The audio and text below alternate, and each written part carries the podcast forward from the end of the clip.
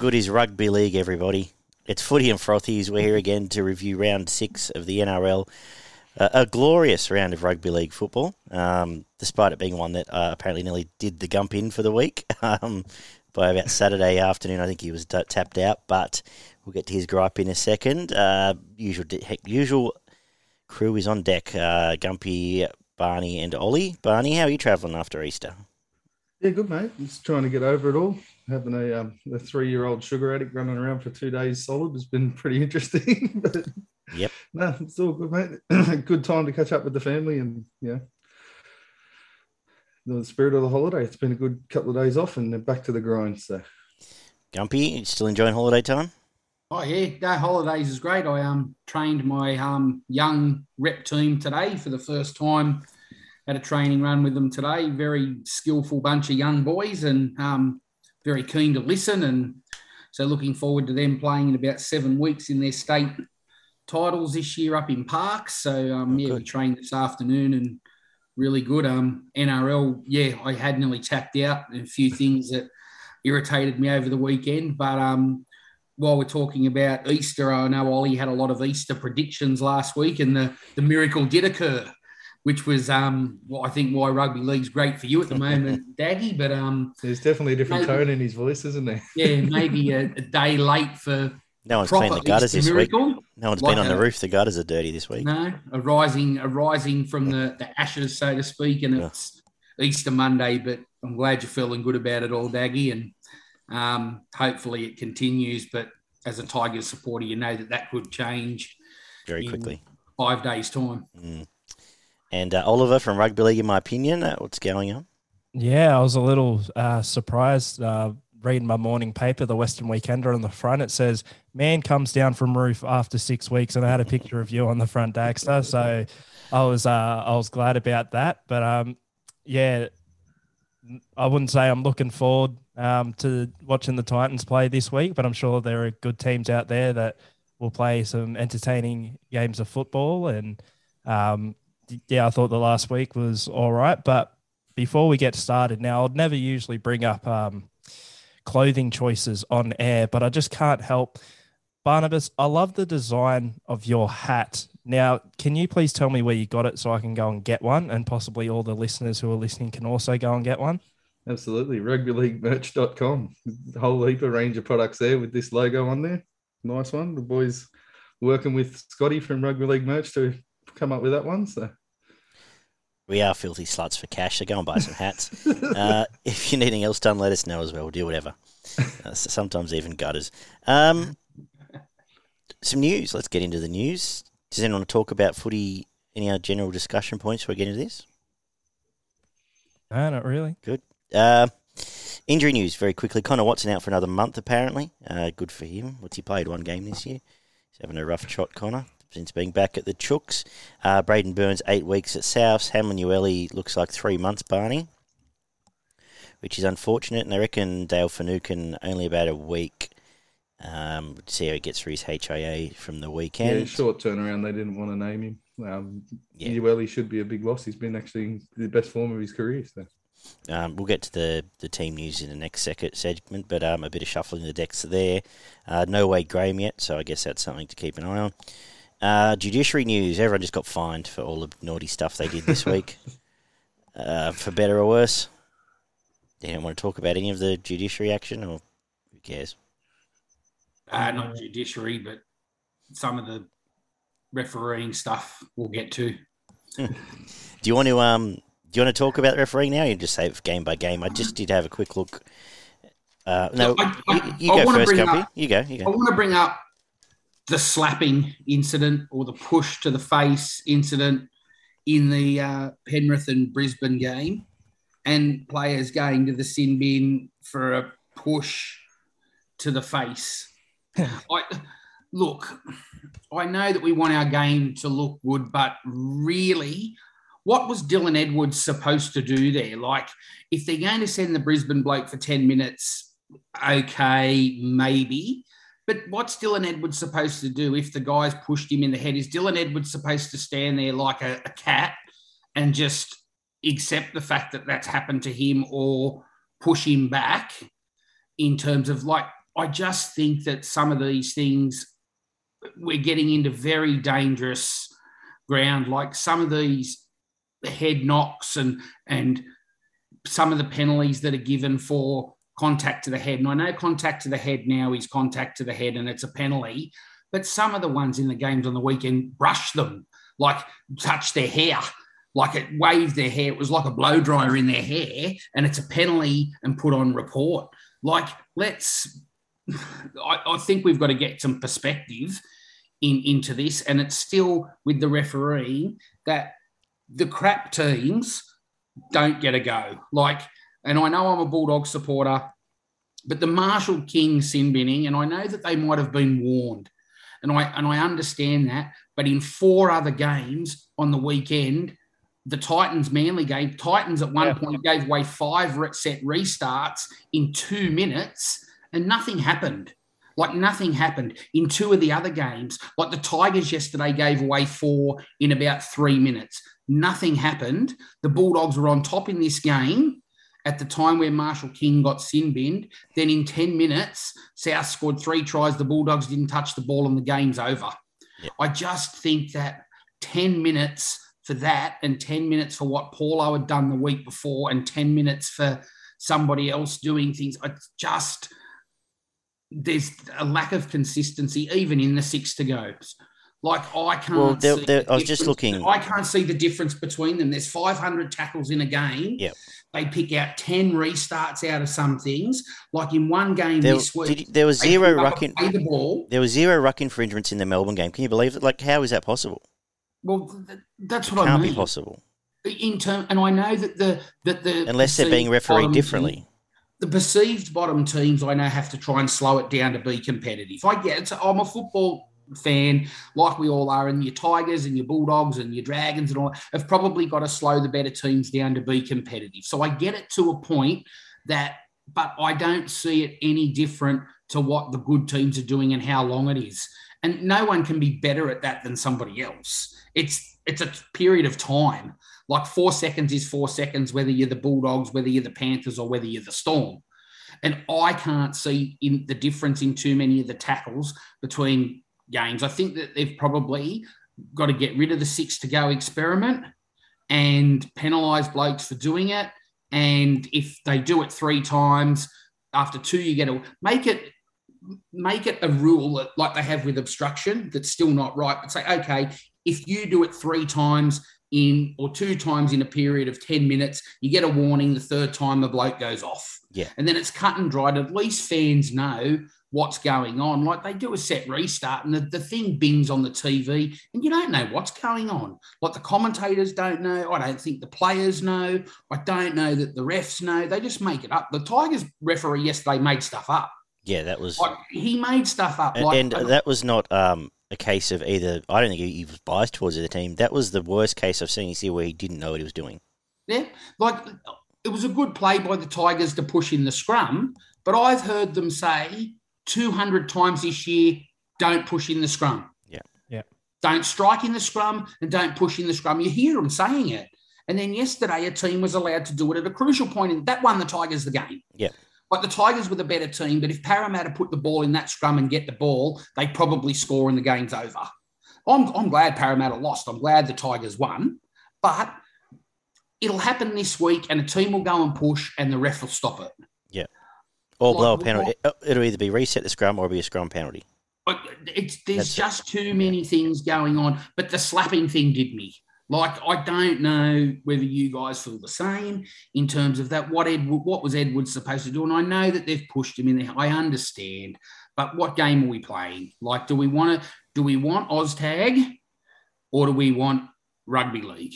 Like, that's my the, big, the biggest thing that the slapping situation showed to me is the lack of, I would say, diversity within diversity is probably not the word, but the the lack of consideration being taken when making these decisions and how context is rarely taken into account yeah.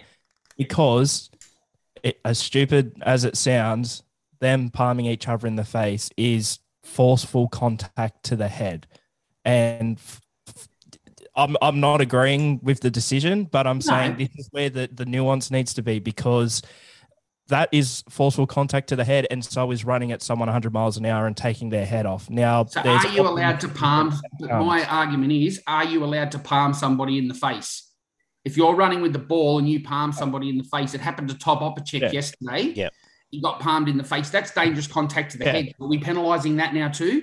That's that's what I mean. So are And he actually- palming And the thing the is, he that HII, I'm pretty certain, was a result of that palm, not of what happened the next tackle.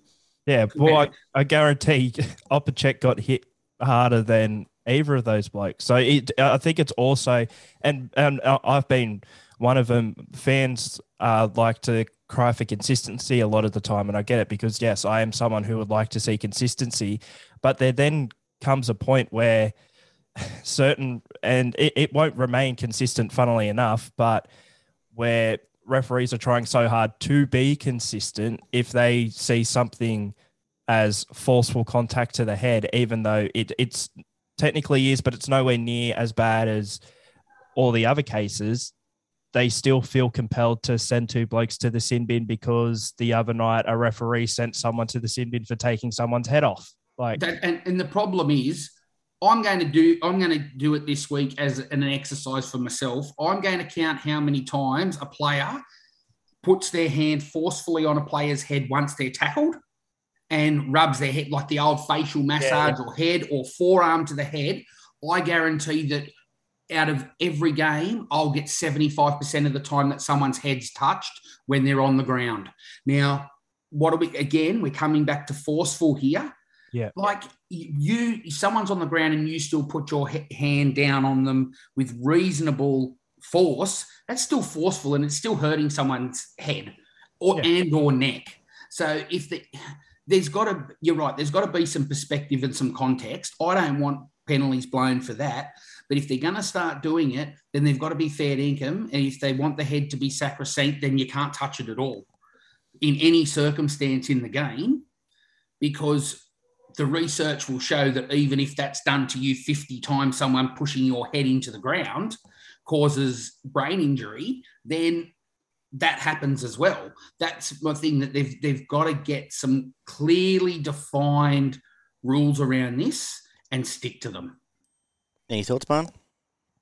Oh, it's not going to happen this year. Um, it's going to take at least the rest of this year for them to work out what they're going to do. I would imagine.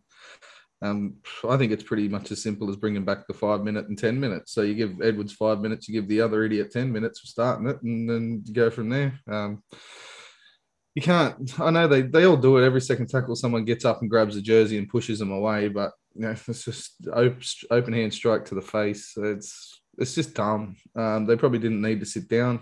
Probably just penalty and on you go. If Edwards was to play the ball, would it have even been blown up as a penalty? No. Or would it If even, he even it's been only that they react So- because they reta- he retaliated. They watched it. Exactly, and it stopped. It broke the game down, so that's the only reason there was a call made on it. If he just played the ball and gone on, then the, the um, old mate would have just got off scot free for being an idiot. So, yeah, it's there is no, there's never going to be an answer, especially with the head contact. I don't think you are meant to technically palm above the shoulders. Um, again, another one you see it every week. Blokes come in to make a tackle and get pushed off in the face.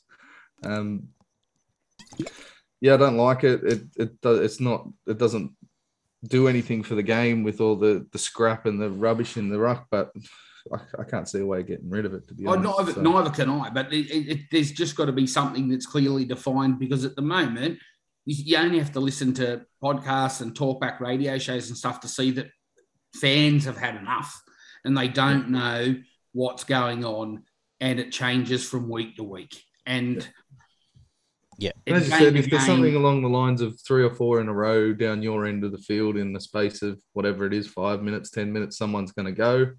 Then you know pr- people would probably understand that as long as it I happens still every time. I still think it needs to be a position, discretion. so- So say the third, say the second of the set, you say it's a penalty, because I reckon eight teams out of ten would be happy to take the two points and start again. you go yeah, well, they should be able to do restart, that. penalty, Yeah. sin bin. It's pretty There simple because then the second Restart, one, penalty, sin bin. Yeah. And then the crowd knows that's a penalty for that. Then the next one goes. because There you go. We've just solved all the world's problems. hundred percent. And then if the- if the Bulldogs yeah, do what no, they that did, well, works. They keep their things, but they're down six 0 because they might give away three in the first, If that's because that's the thing with it, wasn't it? Th- three in the first, Yeah, and, and- and look, or two in each and of the three sets. and they tried to slow it down. I get it. Yep. And and I understand, but in four other games, the same thing happened, and a bloke didn't sit. Yes, I agree with that. Uh, I had a quick look through the penalty counts. Um, so, Cow, uh, Cowboys nine six were in, uh, were favoured there. The Bunnies got the rub nine eight, and I want to say in a lot of these games as well, there was a massive levelling up in some of these when the game was over. Because I think the back end of the games they start going, oh shit, the penalty count's nine one. We better blow a few for the other team, and or someone's in their ear. yeah, because in the paper Tuesday, like we do, they don't want to be reading out 9 1 penalty counts.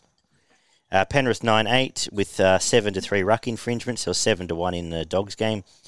Manly 7 6. Uh, Storm 8 7 with 0 ruck infringements, apparently.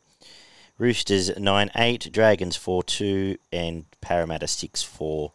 Uh, 3 to 1 set restarts and 4 2 in uh, 3 0 to the Knights as well. But yeah, the I, I reckon a lot of them are tainted by some late level ups uh, when you actually look And, back it, on them. and it's and it's when they're happening in the game. That's right. And, and again, getting back to what Ollie said, it's in the context of the game and what's happening in the game that I believe that teams should have to change momentum of the game, not the referee. And at the moment, momentum of games being changed by officials, not by good play or bad play from a team. It's being changed by a match official, except maybe in the Titans case where they just for half the game play shit and the other half play good. Yeah. That other than that, momentum is changed with refereeing decisions. And Well, even actually, even, and we'll get to it. But even with the Tigers game, like when we're, I think when it was twenty to sixteen, and we were trying to work our way back. I'm, I was sitting with my brother Jack and saying, "We just need a penalty here. Need a penalty here." Should I really, as a fan, is that what I should be thinking about the sport? well, that's right. And, and it's the same hand on heart, Daggy. You're a Tigers supporter. How many forward passes do you reckon were Oh, thrown a dozen. combined between Brooks and Hastings yesterday? Yeah, it doesn't. And so, what are the touch judges doing? There was Yeah. at least ten passes that were questionable in that game. Again, I'm glad the Tigers won, but what are the touch judges do? What's their purpose? Yeah. And Why how, they- how did no one and even how, how did no one check that no Faluma grounding of the ball? Had there was a bunch anyway. Anyway, we'll get to that. yeah, We'll get yeah. to that. Uh, the only other couple of bits of news is that apparently the Newcastle have pulled their offer to Kalyn Ponga, but uh, more to come there. They're still, you know, apparently it's still somewhere on the table or somewhere in the mail or stuck under his Weet-Bix. Uh, and Mitch Barnett's been released from the final year of his contract to go to the Warriors next year. So, um, And. Bulldogs have signed Ryan Sutton. yes, from Canberra. So I guess that's not a bad pickup. Money. Uh, no other real news around. Apparently, Penrith met with Luke Garner today to potentially discuss him coming in.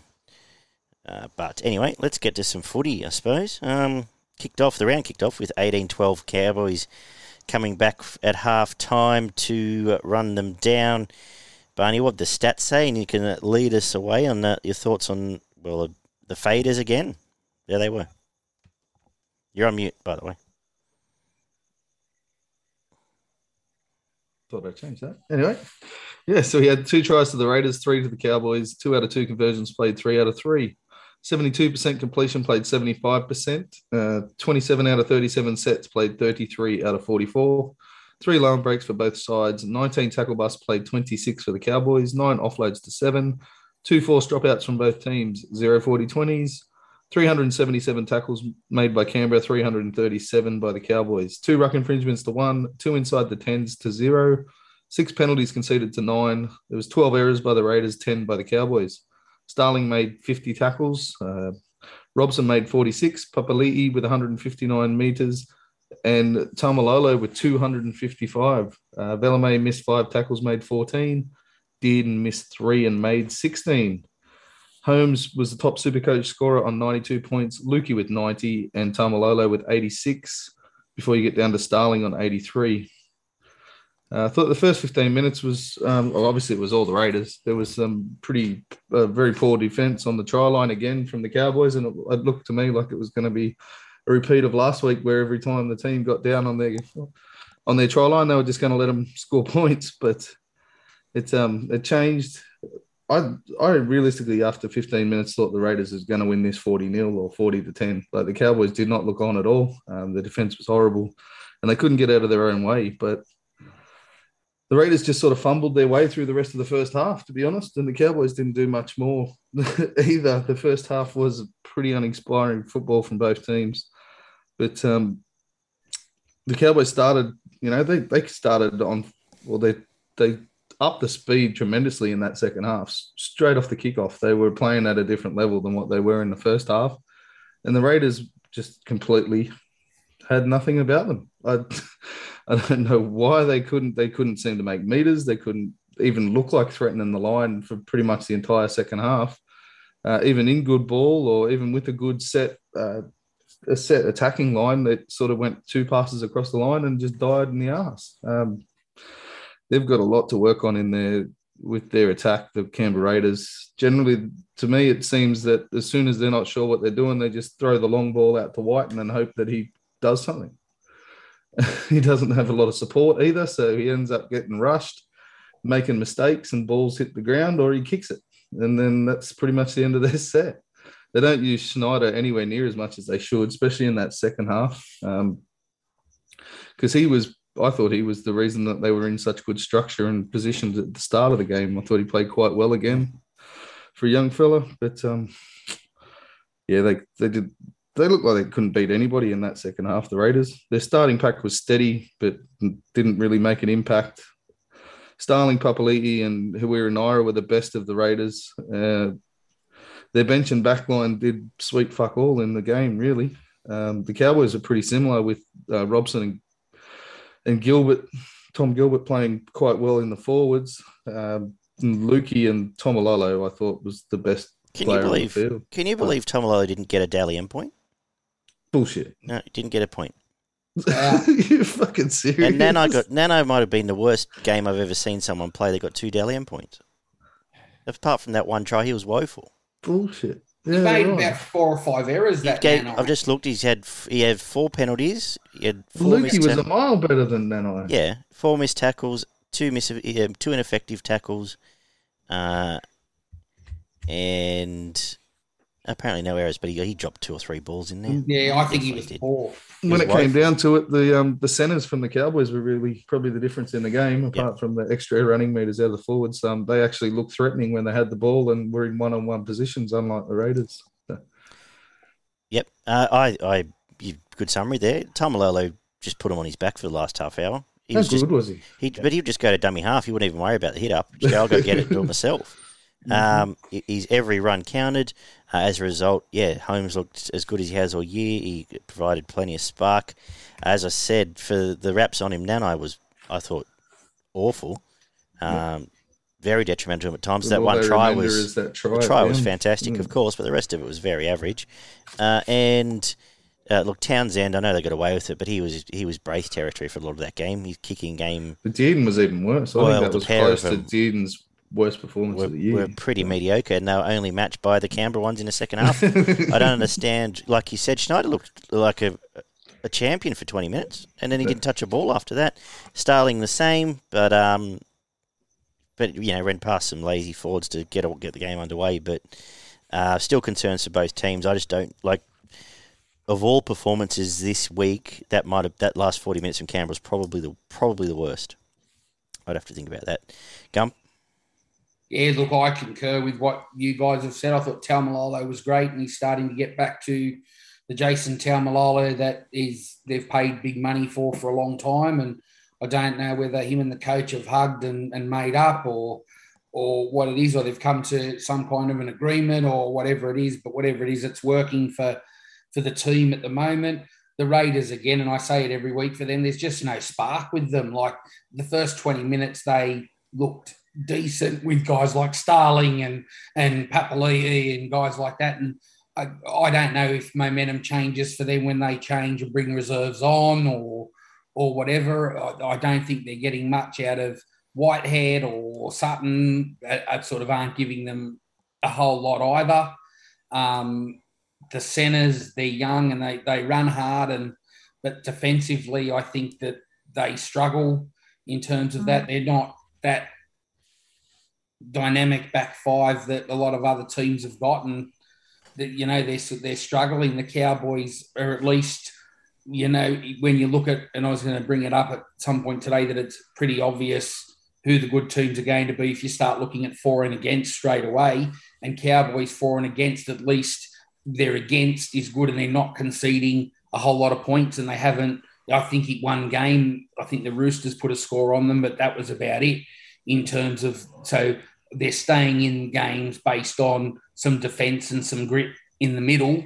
And, you know, they're relying on that to, you know what? And they may just be the eighth team at the moment when you look at the, the seven, the Cowboys at the moment, with if they can keep defending the way they are, then maybe they're that, that eighth team unless somebody sort of springs up out of the ground and starts showing a little bit defensively. As much as it hate, pains me to say it, that that could be what happens. Ollie? Yeah, well, uh, as we said before, I think um, eighth, possibly even seventh um, spot's going to be filled by a team that definitely does not deserve to be playing finals football, I'd say. But uh, last year, I sort of brought up Luke Thompson on a weekly basis and all the different ways he's trying to get out of the Bulldogs. Well, if I'm Tom Starling, I'm nipping next door to the Australian Institute of Sport, posing as a soccer player, getting on the plane to whichever, whatever tournament or whatever they're going to, and I'm going to wherever they go, and I'm not coming back because, like, just watching him, I get tired. Like, I get tired because of the effort he's putting in, and just seeing some of the dribble around him. He must be looking at some of the the sets that they go through and just be crying on the inside because he's definitely someone who's outshining just about everyone else there. And I guess you could say Jason Taumalolo has over the past few weeks with the Cowboys, although overall they do look a better side than the Raiders. Um, I especially wanted to bring up the centers and Valentine Holmes.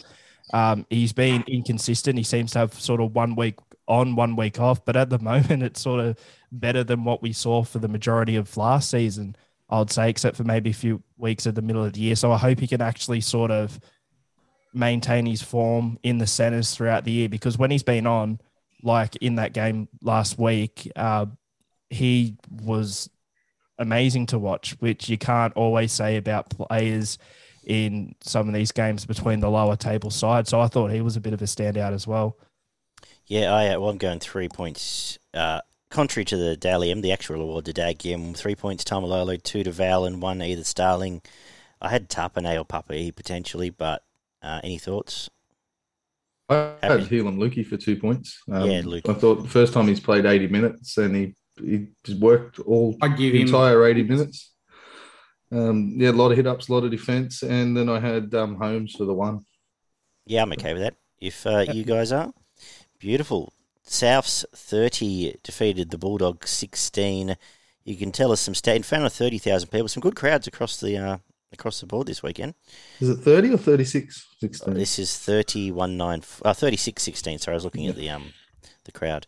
Uh, 36 16. Tell us the stats and then the floor is yours. Come. Yeah, we had six tries to three, six out of six conversions, played two out of three for the Dogs. 72% completion, played 74%, 34 out of 47 sets, played 29 out of 39, 500 plus running meters and 260 plus post contact meters for Souths. Six line breaks to two, 38 tackle busts to 25, five offloads to nine, one forced dropout for the Souths team, zero 40 20s, 284 tackles played, 380, one ruck infringement to seven, one inside the 10 to two, nine penalties conceded to eight, 15 errors to 12, a sin bin for the Dogs. Cook with 34 tackles, Thompson with 55, Liam Knight with 202 run meters, Dufty with 189. Mansell missed four tackles, made, uh, made four tackles, missed three. Dufty and Averillo both missed three tackles and made six. Burton missed three and made nine. So the most was TP uh, TPJ with six missed tackles out of 24. Cook with 121 super coach points, Alex Johnson with 94, Luke Thompson with 77. Gumpy, how do you feel? Yeah, look, I'll start with saying, look, South were the better team, and the Bulldogs still need to fix their defence. They're still in the past three weeks conceded 120 points, and I know they've probably played. Well, they've played Melbourne, Penrith, South, so the draw hasn't sort of been kind to them in those three weeks either. But they've still conceded a lot of points, and your defence has just got to be better in, in terms of that. But in this game against South, you take the 10 minute sin bin away and it's three tries all. South scored three tries in that 10 minute sin bin time for Marshall King. And I know that, you know, you've got to manage your game, the, the game in that 10 minute period, but it was certainly a momentum killer in this game. So outside of that, it's three tries all. And what, 18 16 or something, you'd say the score was you take the, the sin binning of Marshall King out. If they were given a warning, then Marshall King probably shouldn't have have done it, but the tactics were to, to slow the game down. I thought the Bulldogs' attack looked a bit better at times in the, in, in the game. Um, I thought Paul Vaughan was really good with his go forward um, on the weekend, and Kyle Flanagan again was was good. Um, Matt Burton, yeah, didn't have his best game. I thought he, his involvement was was quite limited. Um, they've still got to find a way to get certain players involved in the game. I would probably play Addo-Carr at fullback. Um, you know, you're paying him good money. See how it goes. Like that, you're you're one and five you know, you bite the bullet and do something a little bit different and, and maybe put him at one and see how it goes. It's you can put anyone on the wing, Loomy Loomy or somebody put him on the wing or Okunbor back in or something and have a go with the Fox at fullback so he gets the ball in his hands a little bit. Because at the moment, the only time the Fox is getting the ball is coming out of yardage, which is not his thing. So, you know, Souths were, were good. Damien Cook was really good. Murray was good. I still think that Cody Walker is quiet. Like he did a few things in the game. I thought everything like he's. I don't think he did that much, but he he looked. I think he was flattered. I don't think he played that well at all. Yeah, no. So he did a few good things yeah. in in the game, but not really that great. I think that Souths are winning despite his lack of form and, and lack of confidence. Liam Knight was really good off the bench for them. I thought he really worked hard. Um, but other than that, yeah, the Bulldogs need to probably fix their defence a bit and and just keep trying and, and working hard. You know, like some other some of the other bottom teams, their win will come. It, you know, whether it be this week or the or the week after. But you know, I think that when bottom teams are playing bottom teams, that they'll sort of share it out a little bit. So, um, yeah, that's about all Just, I got. I'll yeah, my, my main takeaways from the dogs were they're not far away. Um, they're, they're just missing some strike. They're missing. I think I sent it to you in a text, Gumpy. But um, first half they looked quite quite dangerous back up through the ruck. That inside ball a few times, but Dufty was either nowhere to be seen or sort of airy fairing around a little bit and uh, just missing in action. Sometimes it felt, um, especially when they. I'm guessing they played that play for him or, or were playing that way for him. And Josh Jackson, God bless him, he's been a great servant, but he, the play, the attack just breaks down half the time it gets to him. I'm just looking, he ran 60 metres, but there's a few times he got the ball in the fourth, fourth or fifth and just threw it out the back somewhere. Yeah, um, he's not. And he, he can't be the ball playing lock. No. If the Bulldogs want to have a ball playing lock, it can't be Josh Jackson doing that job. If they don't have somebody to do it, then don't play that way. Yeah. Like so, you've got to play to your limitations. So if you don't have somebody that can do that job like Yo Murray, not every team has one. No. So it's, you know, I reckon the best one to do it for the Bulldogs would be Luke Thompson.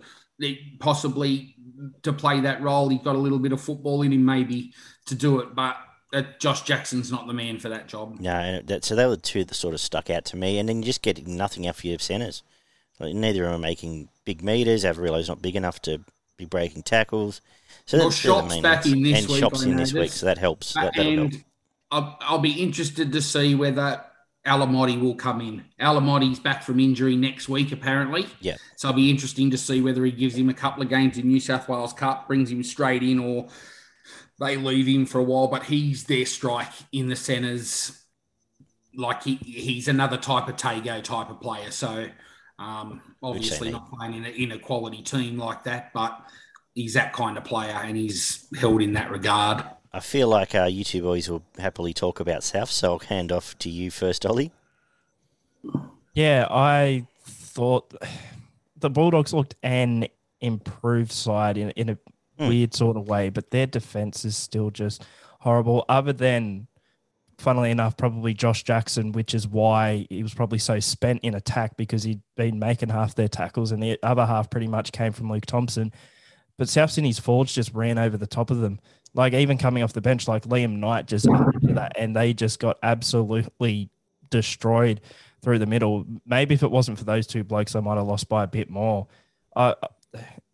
We've all agreed that Barrett's pretty much got to go, but I think like the straw's about to break on the camel's back. I think if uh, Brisbane are to put up a bit of a scoreline against them next week, which they might based off of how well the Bulldogs have defended the past few weeks, I think he. I'll I'll make it my bold prediction. I say Trent Barrett's officially sacked next week because I feel like we're getting to that point where it's just something big's got to change. And Gus Gould's the type of guy who can make those sort of big decisions, and he's just not going to sit around if they're one and six. They're likely to do a Tigers though and win this week. It was going to be Madge's last game. Yeah. Like that, and Madge's now safe for another four weeks or however long until the dogs bark. Like, you know, Yeah. if you're going to do it, do it now. Why wait for another loss? If he's if he's not the way forward, Yep. the same for any team. If get rid of him. Yeah. But you know, if they win the next two games, you can't. I, I, and I'm sure, yeah, and I'm sure as a Bulldogs fan, yeah, Gus has done it before. Well, that's what I'm. Yeah. Still agree. I pretty yeah. Didn't he sack um, Anthony Griffin when Penrith were in the top four or something? But Yeah. yeah, I, I, I'm, I'm sure you um, agree, Gump. Like it, it, he's wearing very very thin, and most Bulldogs fans I think are already past it. I think it's time for him to go. But other than that, South Sydney were, I'd say, tremendous in the forward pack. I'd say Cook. I, I still don't think he should be the Australian hooker or anything, but it was nice to see him actually put his hand up and say, "Remember me? I'm actually the incumbent."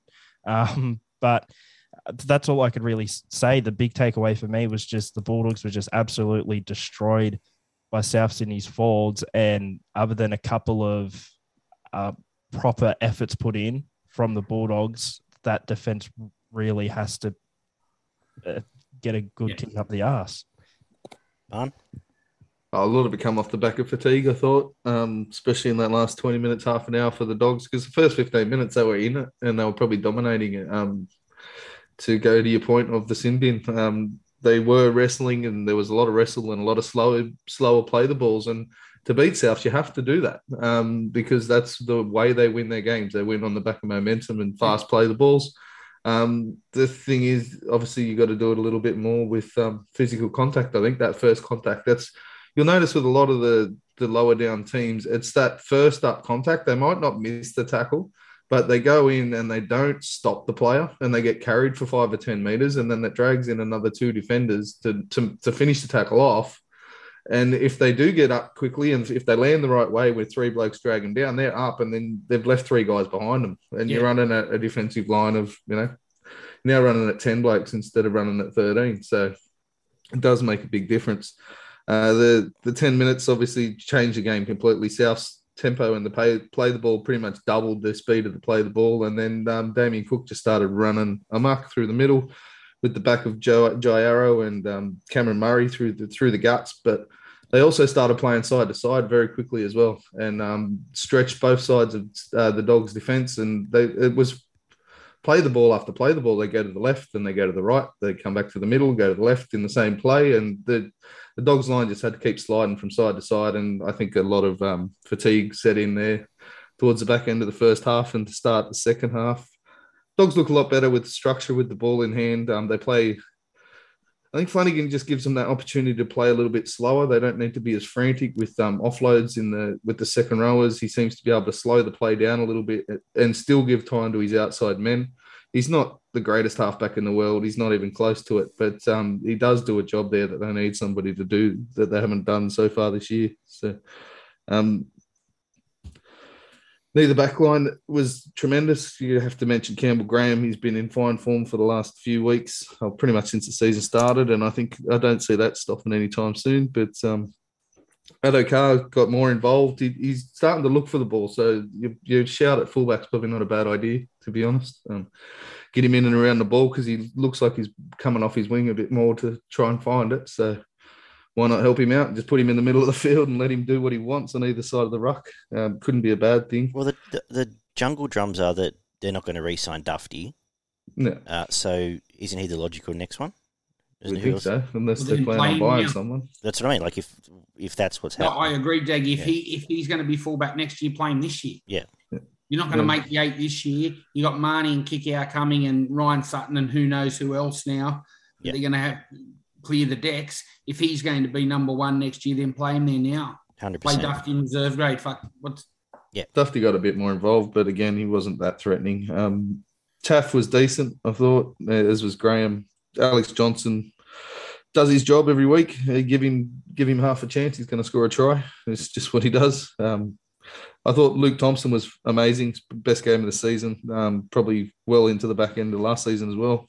Uh, young Matt King on the bench, he needs to. St- I think he needs to start. They should probably put Vaughan back and use him as a bit because he's a bigger body. He could have that bit more impact coming off the bench after 15 or 20 minutes. Give one of the other guys a rest. Um, Yeah.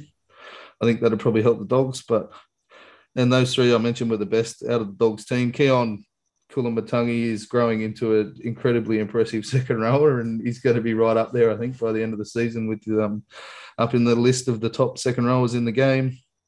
I already mentioned Cook. I already mentioned the rest of them. So I had Cook with three points, Murray with two, and then I had Luke Thompson with the one. Yeah, I had Liam Knight for one, just because that was a pretty 200 meters off the bench. pretty yeah. impressive off the off the bench. But uh, happy for you guys to vote on your ones there. I'm happy to go with yours there. I'd probably just go with Knight.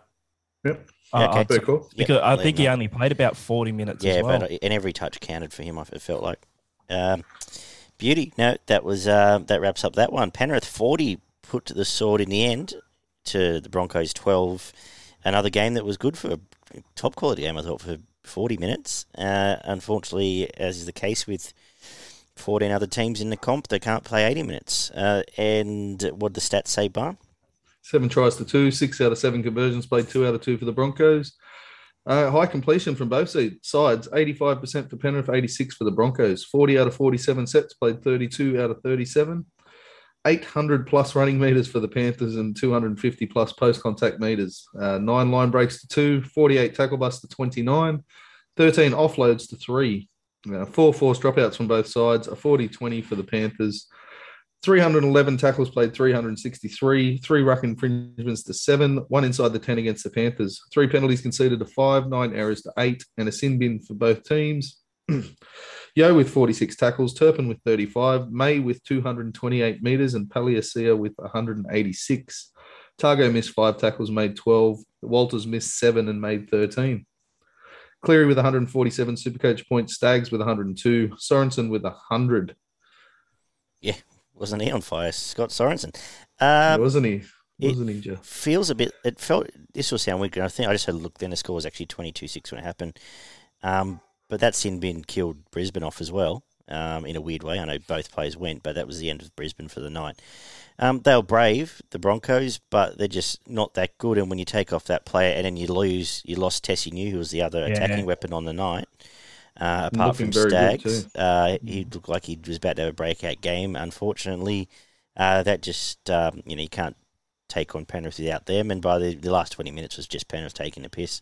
They don't, as I- as I say, they don't the right right to, as I get attacked by a bug. They'd earned the right to win the game, and they did it pretty comfortably. Um, but up until then, Brisbane are brave. They'll beat some teams. I don't know when though. Like it started, it seems to be a regular conversation the last two years. Um, we keep saying they're going to beat someone, but at some point they actually have to. Uh, and the usual suspects were all fantastic. Cleary's, you know, fourth up and top of his game. He'll be scary for the next few weeks leading into Origin. Liam Martin was fantastic. Yell was fantastic. The whole back five were pretty good. So, uh, and Appy's almost in as good a form as we've ever seen him. Ollie? Yeah, just on the Tesi Niu injury, I, I'll actually pinpoint that as the moment it all mm. unraveled for Brisbane because you could tell they would have planned and trained and worked so hard to take on Penrith this week. And that just would have unraveled everything. Just their game plan, what they were looking to do, they were holding strong, and it just seemed like there wasn't. And obviously, you don't go in and plan for in injuries to happen to all your players, but when you're versing a quality side like Penrith and you are sort of sticking with them, anything like an injury to any of your players and any sort of reshuffle majority of the time is going to throw you. And well, they had, they had to move Capel onto the. It was a Capel that yeah. went to the wing, so yeah, that. Yeah, and I think he did. Yeah, he yeah. did just go straight to the wing, which. I thought was a bit odd, but it just yeah, it completely throws things out, and you've actually got to work your way back up. And for Brisbane, who are nowhere near the same quality as Penrith, that little change. Uh, I think's what set it off for the Panthers. And look, I in the last game, South Sydney's forwards just ran all over the top of the Bulldogs. Well, I think pretty much every Penrith player ran over the top of the Broncos, at least in the last 20 minutes of this game. It didn't really seem like any Penrith player in particular had a bad game. Just when they hit their stride and Brisbane were off, they were on. And it any player was going to look like a superstar in that Penrith team for the last 20 minutes. It seemed everything just clicked. And I'd say to your point, Daggy, that it was probably also Nathan Cleary's best game of the year yep. so far, obviously. Yeah. Bun? Look, I thought Brisbane really good, and I think that Penrith had to up their level in the second half. I think it was one of those games that we've spoken about where the better team sort of cruise and and do what they have to do to win, and then Brisbane was so good that I think Penrith had to sort of rethink at half time and think, okay, well, we've got to go from first year to the third or fourth year. I don't know, they got to fifth year, but, you know, I think that they had to go up some gears. In the last 20 minutes, Brisbane were gassed and Penrith then sort of take took the piss. But up to then, I thought Brisbane were really, really competitive. I thought Reynolds' kicking game, as you would expect, kept them in the in the contest. Um, pinned them into corners as much as he could, and and they defended. They had good line speed. Um, considering they didn't have Payne Haas, they didn't have Carrigan, and they didn't have Flegler, who would be three probably players that would definitely be in their forward pack. I thought that they they were quite good, and you know, gave Penrith a, a fright in the first half. Staggs out there was sort of running amok, and when Niu was out there with him, that you know, that you thought stuff was sort of the first two decent possessions Brisbane got. They scored points, and then probably had another one where Staggs dropped the ball or there was held up or whatever in the, in the game as well. So they probably could have had another try. So, look, I thought Brisbane were, were quite good, and Penrith had to increase their level. I don't think Penrith really had a bad player. Scotty Sorensen, sort of a breakout breakout game. He's always been that good bench player that comes on, makes yards, makes his tackles, and doesn't make any errors, which is what you want from your bench because generally you see that 14, 15, 16, and 17 come on and they first touch as an error and whatnot. So Scotty Sorensen never sort of makes too many errors, and I'm glad for him he's had a sort of a breakout game in, in terms of that. It was Nathan Cleary's best game, but um, I think Brisbane, are, even though they, they didn't win, I think saw what Adam Reynolds brings for, mm-hmm. for their team and sort of gets them around the field, good kicking game. If they can change mentality a bit and keep Haas on the field and Staggs playing well and and whatnot, they've probably got enough to beat most of the bottom teams if everything goes well for them, they've probably got Reynolds, Haas, Staggs, and a few other throw a few other blokes in, can probably get the job done for them. Yeah, another really impressive 40 minutes out of the Broncos. Unfortunately, they don't seem to be able to go much more than 40 minutes at the moment. Um, there's going to be games where they can probably go through at 75% and maybe eke out 70 minutes and they'll get away with a few wins here and there against some different teams. But when they go at full throttle, they've obviously only got about 40 minutes left in them and they did come as hard as they possibly could at this Penrith team in the first half um, and made Penrith work. It was realistically only two individual efforts that got Panthers in front and um, at half time. And, uh, you know, Jarome Luai with some footwork and same again with Sorensen stepping back past a couple of lazy defenders and doing it all on their own. It wasn't anything um, superb out of Penrith. They they do it better than anyone. They kick to the corners and they just absolutely make you earn every meter out of your out of the defensive end, and it takes a toll on teams. Uh, even they do it to the best teams. It's realistically probably one of the only ways you're going to beat Melbourne as well is get them down there and just try to bash them while they're coming off their own try line. Um, You got to take the energy out of them. And the Broncos, yeah, just could not match it with Penrith in the second half. They came out and ranked, uh, just cranked it up a little bit. Uh, as Ollie mentioned, the forwards were just taking the piss by the end of the game. They were just busting holes everywhere. They significantly targeted both the halves, especially in that second half. Um, they just ran their big boys at Adam Reynolds and Billy Walters, and Billy Walters can't tackle at the best of times. So um, put a bit of fatigue into him and see what happens at the back end of most games. Uh, he starts falling off a lot more than he makes. So, um, as you mentioned, Appy's in the best form he's been in for a long time. I thought Spencer Leniu, which I don't think anyone mentioned, was fantastic. Um, the way he's run the ball in the last two weeks has been amazing, and if he can keep that up, he's going to um, earn an upgrade in his contract the next time it comes around.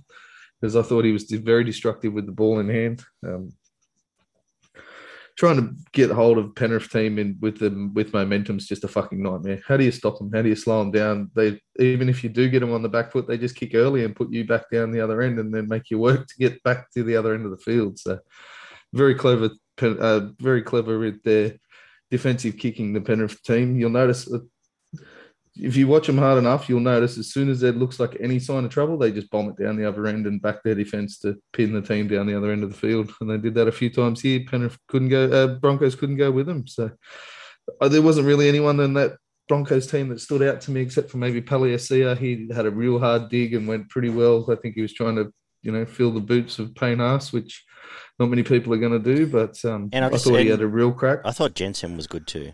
Yes, yeah, Corey Jensen was good considering he's been a bench player pretty much his entire career and he's just yeah. sort of starting to break into it now. I thought, yeah, he had a pretty good go as well. But um, look, Fish Fisher Harris was quite good again. Um, he just brings that intimidation factor. Even when he has a quiet game, most of his runs put people on their ass and then he sort of stands over them and you know all that kind of stuff. Um, I thought Cleary was by far the standout in the game. Uh, Isaiah Yeo, I gave two points just because he's in everything every week. And then I was a toss up between Staggs, Sorensen, or Koroisau for the one.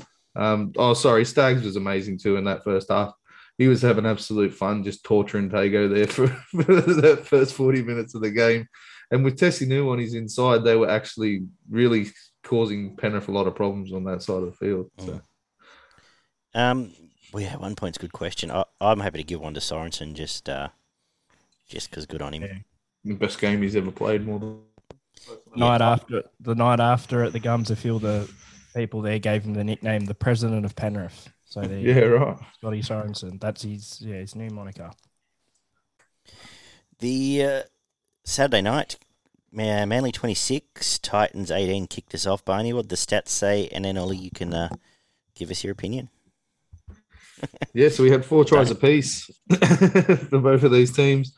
Four, four out of four conversions for Manly, one out of four for the Titans, and a pen, one out of one penalty attempts for Manly's uh, the Manly team. 85% completion, played 77%. 34 out of 40 sets, played 31 out of 40 sets. Five line breaks to six. 24 tackle busts to 37.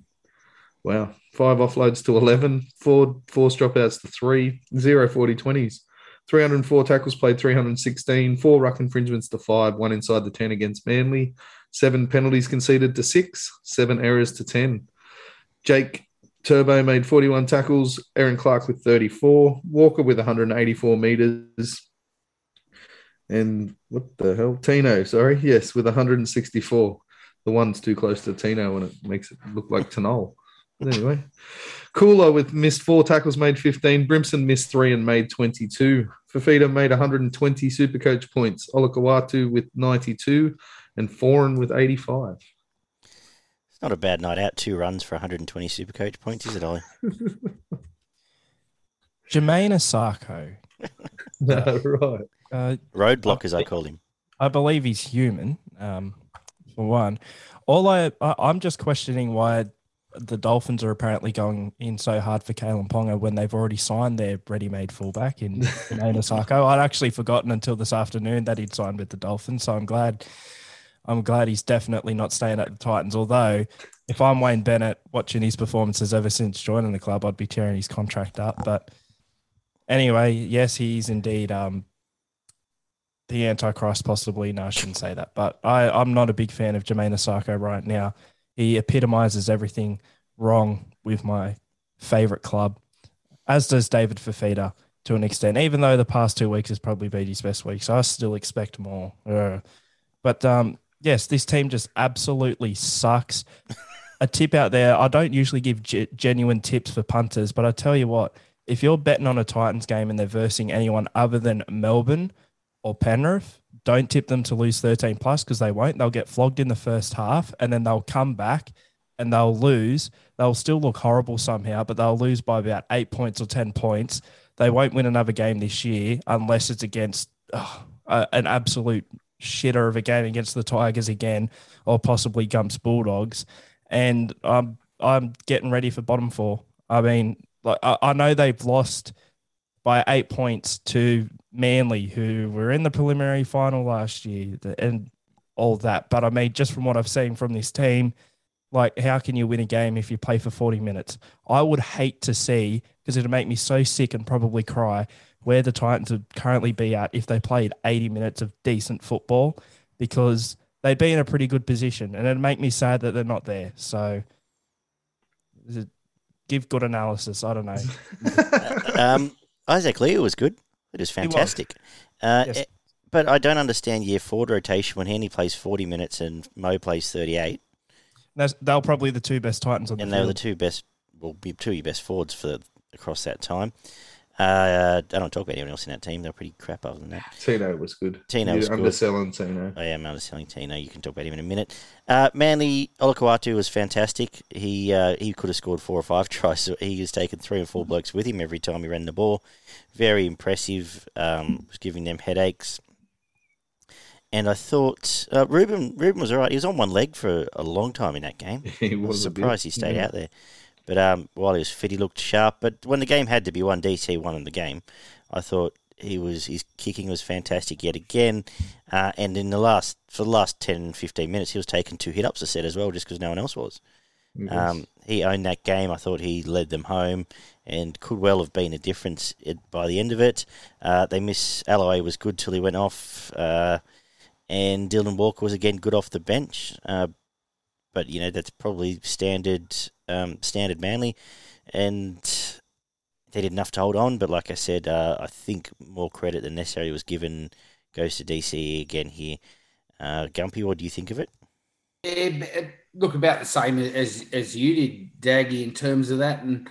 I know that it, it would be frustrating as a Titan supporter because I've said since week two when they started to show that they're consistently inconsistent in what they're doing. 40 minutes is bad, and the next 40 minutes is better. I, I agree with Ollie that it's still not great and it doesn't look fantastic, but they have those sparkling 15 minutes where they get a few individuals like Fifita and, and some others that do something really good and get some sort of back into the game.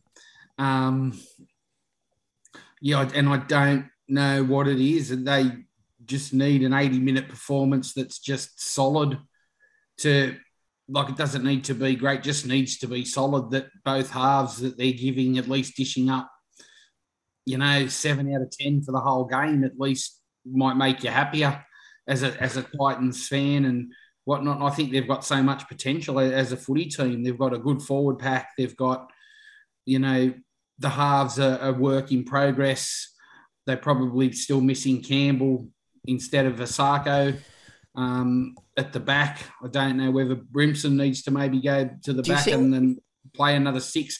Look, I don't. Do you think they're playing? They're basically trying to plug Isaako into what Campbell would be doing.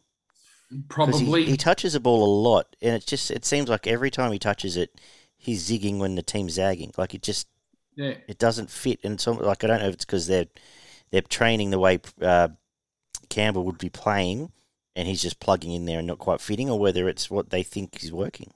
Yeah, look, I don't know. I, I think, you know, Patrick Herbert does some good things, but he's barely a first grader as well with some of the things that, that sort of he does.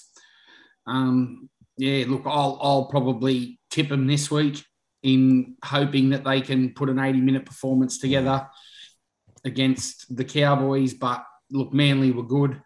I, I did predict that Kieran Foran had, had, had, been quiet and would probably have a, a, better game this week, and I thought he did. Um, he, his involvement like wasn't DCE involvement or Okolatu's Olakau'atu's involvement, but um, he was far more involved in the game and scored a good try and ran the ball and straightened things up, which is when Manly are playing well. And I want to give a big um, shout out Dylan Walker. He just brings energy off the bench. Like he's not my favourite human, I must say, but um, you know brings really good energy off the bench and he's nippy around the ruck and makes his tackles and sort of creates another dimension for them when he comes onto the field. So um, yeah, a shout out for him. He's he's doing really well for them. Yeah, he's a, he's a, he's definitely adding a spark there. Um, he's playing sort of a, hybrid role between nine and um, thirteen there when he comes on, and um, it's all through the middle. He adds a bit of extra ball playing, and he's he's developed a decent little grubber as well, which he's um, used to effect the last couple of weeks. Foran was fantastic. I, I don't think people have noticed him as much because I think there's been a few games this year where he has actually been really good for the side, where he does straighten it up on that edge where they're going too far sideways. And you see a lot of teams, they they do, they go way too sideways way too quickly and then get stuck on an edge and get pushed out, or the ball gets flopped back inside and they either lose 20 meters and scoop it back up, or the other team dives on it and the, the play dies. So um, he just, he's always dug into the line, hasn't he? He's, he's, yeah. he's really, really good at just straightening up, digging into the line. Happy to take a hit, won't throw a ball to anybody in a worse position than him. Because I think, yeah, I think there's probably the only time this year that I think I've heard him mentioned anywhere else. But there's been two or three times this year where I've sort of sat back and gone, yeah, he's he's played quite well um, in this game, and it just sort of doesn't get mentioned. But good to see him fit, to be honest, because um, you go back five, six, eight years ago, he was one of the best players in the comp, and um, his body didn't um, hold up for the five or six years there. But it's good to see him come back. refund. Absolutely, they do.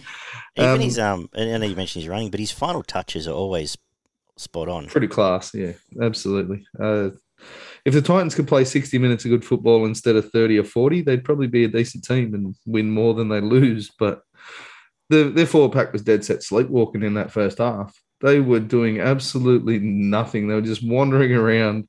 Even when they were getting hit on the chest with the ball, it didn't even spark them out of a walk. Like I, I can't remember more than probably four or five times where I went, "Oh, that's a good run" in the first half. They just sort of took it into the line and got tackled. And you're not if you're not putting any pressure on the middles, you're not going to go anywhere when you try to get it out to the edges. Um, and the defensive Manly, line speed, speed is consistently as, as slow as anyone else in the comp. It's yeah, absolutely. And they seem to me to be one of the only teams that play that umbrella style of defense that went out what 20 years ago yeah where the wingers and the centers rush up and the inside guys hold and it just and your worst defenders in your fucking team are your halves and your centers. Like you can't play that way. You got to be standing next to each other. You can't get in front of each other. Yeah. And then they get pulled apart by decent teams that get you know quick early ball out to the centers and someone who likes to straighten up and go back towards the halves and through the through the centers there. But um, yeah, this I thought it looked again like the Titans were going to get absolutely smashed and just put out of the team and out of the game. But they they are now the Jekyll and Hyde of the NRL. They've taken the Warriors' mantle of being a good team for five minutes and then a terrible team for ten, and they've taken over. That it's just what they do this year. They did it at the back end last year. Um, I wouldn't even say back end Barney. The entire like, season last year. yeah. Genuinely watching the Titans play every game last season and this year so far, there has been one time where I've thought to myself that they played 80 minutes of good football, and that's when they blitzed the Warriors in that last round to make the finals. Anything other than that has not even been, I'd say, maximum a 60 minute performance here or there. So yeah, true to form in the second half, they decided to wake up, and their fucking forwards actually put in and started putting dents in the middle of Manly's pack, which isn't the best defensive um, middles in the in the comp. They, there is a there is a, a failing there in their defence, and if it is anywhere in the Manly side, it's through the middle. Um, they don't move sideways well enough, and if you can sort of stretch the middle to one side and then come back to the middle, there, there's definitely some holes there. Um, the young fella on the bench was who was it? He played a ripper game last week for him and got two points. He comes on at hooker Lawton. He was chalk and cheese from his performance last yeah. week. He was horrible in this one, um, considering how good he was the week before. I, I, couldn't believe it was the same bloke, to be honest. But Um, once once Titans started to win the middle, they actually started getting some good, clean early ball out to their centers and their back rower in David Fifita, and he was the only reason that the Titans got close in this game. I know it was only, you say it was only two runs. He did a lot more work than he has done for any other game this season. He made close to 30 tackles, 14 hit ups, and 130 odd meters, whatever it was. I know probably 60 of those meters come in two runs, but he was definitely looking to get more involved as I said, I'd love to see him just play 13. Just play him at 13 and put Tino back on that edge. Tino's going to do just as good a job on the edge and make him work through the middle. Make him, you know, get him fucking fit. Get him the fittest back row in the comp, and he'd be the best 13 or 12 or close enough to win the comp. But they don't want to do that. So don't want to upset him, I guess. He's on a lot of money. So mm. I thought Erin Clark was pretty good. Um, Tino, as I said, you did you were underselling him earlier. I thought he it was one of his better games for the year, but he did he was asleep in that first half. Garrick, um, yeah, he was. I thought he was looking really strong, and then started hobbling around as you mentioned. Um, Paseka again off the bench is one of their better players. Um, for the last probably three weeks, he's been one of their better players coming off the bench with Walker. And um, Jake can tackle. What, what else can you say about Jake? He doesn't do much else, but he, he can, can tackle. tackle. Yeah. TC and Foran were way better than the Titans halves, and that was the that was the end of the game. Olakau'atu was in. He was the focus of their attack. He looked like the only way they were going to score points for a large part of the game, and he was the one who scored a lot of their points. So, and uh, Olakau'atu with three. I gave DCE the two, and then I had either Fifita, Foran, or Tino for the one. But uh, go with four. I'm happy with Foran, given yeah, we talked about how he's underrated. Unless you really want to put up a stand there, Ollie. No, mate, I'm good. Storm 34 defeated the Sharks 18 in a, a good game of footy. Maybe lived up to the hype, I guess. It was, it was pretty good for a long, large chunk. Yeah. Stats, Barney, and then give us your thoughts on everything. It was five tries to three. Five out of five conversions, played two out of three for the Sharks, two out of two penalty attempts for the Storm, and one out of two for the Sharks.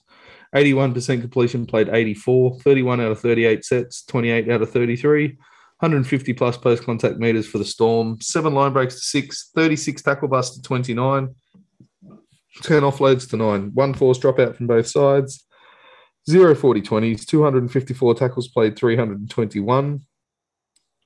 No ruck infringements from either side. One inside the 10 for the Storm, two inside the 10 for the Sharks. Seven penalties conceded to eight, nine errors to five. Harry Grant made 38 tackles. McInnes made 41 and made himself a meme star. Munster with 183 metres and Mulitalo with 210. Hughes missed four tackles, made 12. Uh, Papenhuyzen missed three and made four. Moylan missed five and made 20. And Will Kennedy missed three and made only the one tackle. Mulitalo with 125 Supercoach points, Talakai with 114, and Munster with 96 again, I think you're underselling things here, Dougie, because you're going to prime up for the Tigers game. I thought this was close to the best game of the year, to be honest. Um, it was up tempo. It had had two teams that were whacking people in defense and attack, and you had two teams that came out with an attacking mindset that actually went at each other. Rather than just sit back and get through their sets, they were looking to score tries from the very start of this game and they looked like they had a point to prove. And we generally know when Melbourne have a point to prove, they're the team that seems to prove the point more often than anybody else. So, um, oh, I, I really enjoyed this game. I thought the Sharks were very competitive for 50 to 60 minutes of this game and were probably better the team for half of that time. But there was 10 minutes before half time and the last 15, 20 minutes of the game where they just wilted away and couldn't go with the Storm. Storm didn't slow down at all during the entire match. If anything, it got quicker and quicker towards the end of the game. Um, the speed of the play the ball in this game was tremendous, and the line speed of defense for both sides. I don't think I've seen a quicker game um, this year, but momentum shifted with a penalty. Got the Storm on the front foot, and they scored two tries in the next sort of five or ten minutes. But the Sharks dropped their head as well, um, and they really shouldn't have been, um, you know, letting sec definitely the second try. And the first one was, you know, they got down there and scored straight away. But the next one was a result of them having their heads down. I thought the Sharks probably bombed two or three tries, especially with Hiroti on that right side. There was twice when he was away, and all he had to do was fling it back into the center, and they would have scored two tries. And both times he held it, and both times he got tackled. I think once he dropped the ball. So that's, you know, if Katoa was there, I think the Sharks probably score both of those tries, and the score ends up somewhere where it should have been 34-26 or 34-28, something like that. But I, I think the um, I think the Sharks probably deserve to be a little bit closer at the end of this game. This is my take on the Storm is they have the best one, seven, nine, and um, six in the comp, not as an all-round players, but they are the best running players in those positions. Harry Grant is the best running nine, Munster, Hughes are the best running halves, and then you got Papenhuyzen who's pretty close to the best running fullback. So as soon as there's half an opportunity, whoever's any one of those four just fucking start running. And then defenses start panicking. And then what do you do? There's one of the other blokes is floating on their inside and they can run it just as fast and they've got just as deadly a step and they tear teams apart.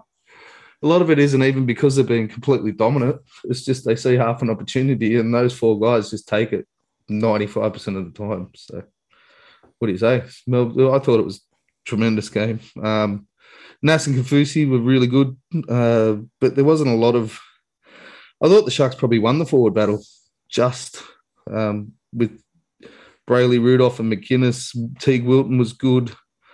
You had Nas and Kaufusi were really good on the other side. Uh, Harry was close to the best player on the field again, which he does week after week. Mulitalo and Talakai were exceptional on that side, and I'm surprised they even kept going to the right, to be honest. I think they should have just put all their eggs in that basket and just kept coming down Talakai's side for the rest of the night. But um, Papenhuyzen was good. Olam was very good. It was probably the best game I think we've seen out of Olam for a while. And Munster was looked like the best player in the comp. So Munster did look like the best player in the comp, Gump. Yeah, he did. And look, that's really the best analysis of a game I've ever heard too, Barney. So I don't, mean to add. Thank you, mate. add that was Gump's mesmerised. That was, that was in the grand final for analysis. Um, look, right it, next to break. It, it's proved that Cronulla are a top four team, like like definitely on that performance. And if Melbourne are the measuring stick, then Cronulla aren't that far off. You consider in that game that Cronulla made two handling errors and still lost by 20. yep. So so you think about it. So Cronulla have played a shit hot game and used the ball, played the edges. They made line breaks, all the things that you want to do against Melbourne, dominated the middle, and they still lost by 20. so, it, look, you're right, Barney. It shouldn't have been a 20 point margin in, in the end. I think Cronulla blew some opportunities and probably. And the coach did say after the game that he thought that they a few of the tries were soft, like the Harry Grant try from dummy half probably shouldn't have been scored. Um, another couple, you know, they were a bit loose in, in, terms of that, and you can't be loose against Melbourne or Penrith in, in the comp, and that's the lesson that they'll learn. But look, I don't reckon they're that far off in terms of that, but they will have to play their very, very best to beat those teams where they sit now, 12 months' time. And that's probably how long it'll take them. It'll take yep. them a season to really be competitive with those teams if they stay on the same trajectory that they, they are now in, in terms of that, because coaching will take 12 months for them to get where he wants them to be. To, to, morph into that. So, look, I thought Cronulla were great, and I just thought Melbourne were better. That, and, and the individuals in the spine, you're right, they just take make the most of opportunities. Munster was next level. Really, in that game, he should get three, two, and one. He yep. was that dominant, really, as as a force in that game. That you know he was next level in terms of what he did on the field and just you know and every time and that's the thing with these teams every time Cronulla scored and got within a try two minutes later Melbourne had scored yeah like the next set after you three times Cronulla scored, Melbourne scored the next set that they had the ball after Cronulla had scored. And whether it be through a penalty or or whatever it was, and it wasn't through handling errors because they didn't make mm-hmm. any. Yeah. Until like the 65th minute or something. So they weren't even dropping the ball to give Melbourne opportunities. They just took them. Like they had five chances to score and scored five. Cronulla probably had eight chances to score and scored three. So you take it if they if they were Melbourne and that clinical, they win. Oh, absolutely. they, they, Yeah. they, but they're a little bit off. But you know, they're they're a top four team. I said at the start of the year that Parramatta would finish higher. Sharks will finish higher than Parramatta on what I'm seeing at the moment. Because I've penned Parramatta. Any team that the Tigers beat can't win it. So they're penned. They get one chance for me. The Tigers beat them, they're done. It's pretty simple. Uh, For a team that lost by 20, um, I think Sharks beat any other team in this comp bar 2 by 20 if they play like this against any other team, including they would have put 40 on Parramatta the way Parramatta were the other day. Yep.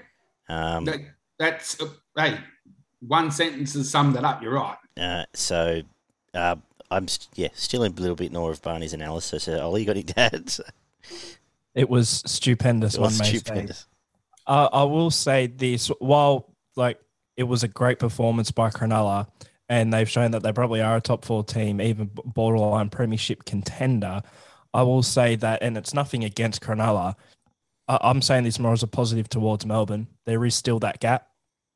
Melbourne is still, I'd say, it's pretty obvious to say, but Melbourne are probably closer to Penrith than Cronulla are to Melbourne. And the way Penrith have been playing, to say that about Melbourne is a big positive for them. Uh, as you said, Barney, like the one, six, seven, and nine, I'd nearly argue that overall it's the best in the comp, not just running, bar Yeah. one team. And it's pretty obvious who that one team is. But then they're actually not that far off. Um, I feel Oh, like yeah, ball playing they're probably second. you know what I mean? Yeah. So they are well and truly hitting their stride now, Melbourne. Um, and for Cronulla to put in that performance as well, I, I'm not saying Cronulla win the premiership next year or anything, but this performance sort of reminded me, even though Cronulla lost in this one, of in 2020 when Penrith and Melbourne met for the first time and Penrith beat them. And I think that was when people sort of went, okay, this team, more more than just a good football team. And that's at least what I took away from Cronulla in this performance, even in defeat. Um, they're going to be there when the whips are cracking. I'm not ready to say that they're a, a premiership contender only because of the, the two at the top, really. But they're not going to be far off, I don't think. They're starting to feel like a clear third now. yeah, somewhere between third and fifth, uh, depending on the day. But again, it comes down to the missed tackles. Like there was the whole back line missed three, the halves missed five, and the five out of a back rower. Like it's just you can't miss that many tackles and and win, especially against Melbourne. So Well, we're giving three to Munster, two to Harry. Where's one going, Barney? I had two to Talakai and then one to Harry. But Okay. Um, I thought Talakai was the reason that Mulitalo scored both his tries and he scored one himself. So Well, I don't think Talakai had a shit touch. Like we're talking Yeah. about Scott Sorensen, I don't think Talakai again had a poor touch every time he touched the ball. He's, he's getting to be one of those players now that you want to watch the Sharks to see how he plays Yeah. because he's he's exciting. He gets the ball and something happens. Like I, I really like him. yep, no, fair. I think after that analysis, Barney can do whatever the hell he likes. Fair. All right. Roosters 22, Warriors uh, chase down the Warriors, who led at half time uh, with their 14 points. Uh, another fading effort here. Uh, Barney, what the stats say? Another little bit of refereeing in this game as well.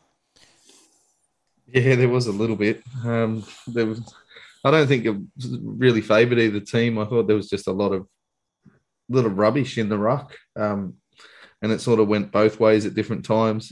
There was three tries to two, um, three out of three conversions for the Roosters, two out of two for the Warriors, uh, two out of two penalty attempts to the Roosters, and one out of one for the Warriors. Eighty-one percent completion, played seventy-six percent. 31 out of 38 sets played 32 out of 42, three line breaks apiece, 29 tackle busts paid 26, six offloads to four, zero, uh, one force dropout for the Warriors, zero 40 20s, 317 tackles played 339, two ruck infringements to zero, two inside the tens to one, nine penalties conceded by the Roosters, eight by the Warriors, eight errors to 11. Bradley made 42 tackles, Egan made 44. Tedesco made 153 meters and Fonua Blake made 146. Walker missed five tackles, made 21. Shaun Johnson missed four tackles and made 11. Walker had 81 super coach points, Vanilla Blake with 73, and Tupou in 66. Um, Gumpy, the Chooks just still feel frantic to you? They're clunky. I It don't just- know what it is. They're, it's frantic. It's clunky. Yeah. It's it's and and look at the moment. It's stemming from Keary. I just don't know that in six weeks he's provided too much at all. He hasn't. Like at the moment, it's coming through Sam Walker. Yeah. Um. And and look, he's going to be my salute this week. I watched him closely this week, and I know he missed five tackles, but for his size, fuck, he's tough. He is gets in, he yeah. gets in front of blokes and puts his head in. And look, he's he's tough, and he'll be a first grader and a superstar for a long time, just for his toughness. Like and when he puts a think step on, he steps and runs it forwards. He doesn't. He's not Yeah. trying to do it through the centers. And Nah, he, No. he's undersold as to how good he is as a player, Sam Walker. Um, and because at the moment he in the halves is a lone wolf. I don't think Yeah, he's doing much at all. And the other ex- the Um, extension of that as well is they people that present Victor Radley as another Yeo or Murray, he's just not. Yeah, No. he's good at what he does, but he's not Cameron No. Murray, and he's not Isaiah Yeo in the same situation. He's- Well, Victor Radley. I would be very surprised if he was picked for New South Wales if you were picking a team this week. No, I too. don't see where Victor Radley would fit in the team if you're picking If- Yeo, Murray, and Jake T. Yeah. That I can't see Radley fitting in the team. And he's below those four. And, of that's and, and then you can discuss, and you're then discussing Liam Martin, you're discussing Angus Crichton, you're Correct. discussing In, in terms of that, Josh So Curran, Olakau'atu. he's not in the same postcode as Yeah. Yeo and Murray for the what they provide for their teams. And look, I don't know that he will in terms of No, of that moving forward. No, he's But got a good sh- short pass, but that pass that links up with the outside man, it's slow. Yeah, Yeah. yeah. Look, they're clunky, and I don't know what it is. Whether that's the way he's coaching them to just not peak yet, or whatever. That's what people are saying, but I don't necessarily believe that that's the case. I thought the Warriors were pretty good in this game, and and I think that again their their Warriors lapses probably cost them. Um, for a few for two 10 minute periods of the game, they probably went away, and had they have not gone away in those 10 minute periods, they probably nearly win the game. I don't think the Roosters were that much better. I thought it was, you know, if it went to golden point, it was probably fair in terms of, I thought on checks and balances where both teams sort of stood. I thought Reece Walsh had showed his class and set up a, a good try. Um, Fonua Blake is enormous through the middle for them. Josh Curran again had a good game. I think he made a few errors in that this game that were uncharacteristic for him. I don't know anyone over beat anybody else in the forwards. I thought it was a probably a matchup that was even, and again probably out wides where the Warriors probably fall away a little bit with with some errors, and they've got some blokes in there that uh, a bit yeah a bit vanilla. I don't know for for want of a better term, but um yeah, I think the class of Sam Walker in the end probably gets the Roosters over the line. Ollie. I'd like to see him push um, Curran out to tell him to stay on the left, to be honest, because their right side's going pretty well with Johnson and um, Walsh coming back through the middle. And I think if Walsh was to link up with Johnson on the left, Johnson has to start playing both sides. He needs to push the halfback out of the way because they're realistically not doing much. Um, Shaun Johnson's the guy who is picking the right time to throw the inside ball or the long ball, and he needs to play both sides and get Reece Walsh as involved as possible and Curran on on one edge and um, the other back row, or even Fonua Blake on the right hand side. But their right hand side attack looks a lot better than their left at the moment. I thought it was a pretty entertaining game. Uh, the Warriors actually matched the forwards for the Roosters and probably dominated them for good po- portions of this game. But as Gumpy said, they got loose 10 minutes before half time and then 15, 20 minutes in the second half. They just faded away and did the Warriors thing that they do. And that's the reason that they lost this game. Um, there's some alarming things coming out of the Roosters. I haven't seen the Roosters get busted up the middle the way that they got busted here through Reece Walsh with inside balls and some of the forwards. Just like how often do you see someone like, well, I know Fonua Blake does it to a lot of teams, but he did it two or three times and just rampaged over the middle defense of the Roosters, and you don't see that. And um, to me, that's quite concerning. Their attack there's nothing in their attack at the moment. It's Walker stepping back on the inside or throwing a short ball to somebody. But as soon as it gets out past the halfback, it's just push the ball to the edge and hope that the winger scores. There's no change of direction. There's no sleight of hand. There's no early kicks. There's it's just the same play no over and over again. we mentioned it with Manly, Barney. There's nobody straightening them. Like the the, Mm. the the wingers for the Roosters will be lucky to score because they're over the sideline. Like Yeah, they get pushed to the edge. it- Yeah. There's, there's no no one straightening the play up. Walker, I think, is trying to, but generally that would be where it's too early. Someone would do it, Yeah. but it's yeah. But I mean that there's not. There's no one really straightening the point of attack for them when they're needs to be done on that five eight position around the centres. They need to be straightening up there rather than they just push it to the sideline and gets pushed over the sideline. Yeah. Or Teddy stops on his run, does a 360 and runs back in the other direction. That's that's Or gives up why and it's lies down. happening. There's there's no change of angles. There's no early kicks. There's no difference in their attack once it gets out past the halfback. Um, I hate to say it, but it's um, and I'm just looking now. Joey Manu for the last two weeks, he's had touch the ball eleven times in this game. Yeah, Um, but have a look at his efforts. Like we've praised him on his efforts. They've generally been one-on-one efforts out of dummy half, So- or he's just it- run over the top of someone. yeah, like, and he's not. But it, hate to say, they need to. given Um, good opportunities. they're almost going to be better off, and it'd never happen. Moving Walker to seven and Manu to six, because like you said, Keary's half in the way here, and it just they just don't. If it, it's like trying to get the best way to describe. it. I think frantic's the best way, but it's like they don't actually, with no one in control. All of a sudden, three of them want to be in control. It's either either or or none. They're just Is not offering problem? any Yeah. other opportunities. They're just Yeah. it's just going straight to an edge, and you're never going to get around most NRL teams here going straight to a winger and hoping that they score in the corner. But is You need to do some other stuff in the middle. that they've got three people. That's they don't yeah, have one voice running the team. yeah. Is there is is and that probably is it when you look at it realistically that that could be the issue that they have. That Well, they look at the look at the way that the look at the way the Warriors scored their tries compared to the way the Roosters scored their tries in this game. There was a couple of tries there from the Warriors that looked like top shelf moves back inside, um, cutting back in on angles, beating the player, and then promoting the ball again on second phase play. And the Roosters just sort of barged over in a corner, or you know, somebody stepped back on the inside of somebody that was being lazy in the middle. So Yeah. Um, I thought Curran again was good, as was Egan. Walsh and Fonua Blake were the best for the Warriors. Radley and Crichton were the best Roosters forwards, but there wasn't much to say about the Roosters forwards in this game. And Teddy and Tupou were the best backs. And Walker was the difference. Walker was easily the best player in this on this field. Ollie, Yeah, well, one player I'd like to highlight in particular is Reece Walsh. For someone who at the start of the year we all pretty much had pegged for a possible second year syndrome, he's nearly gone the other way and is getting a little bit underrated. He he's not sort of making headlines as he was last year. He's just doing his work and he's um, having a great impact on his side. Gump brought it up before though, speaking about Victor Radley and you know players he'd have before him in terms of the impact they have on their side if if you're going off of that, Josh Curran's like leaps and bounds ahead of him for what he does for his side. I'd say definitely Addin Fonua Blake was Addin Fonua Blake as well. Uh, he's just consistently putting up the big performances for the Warriors has done since he's been at the club.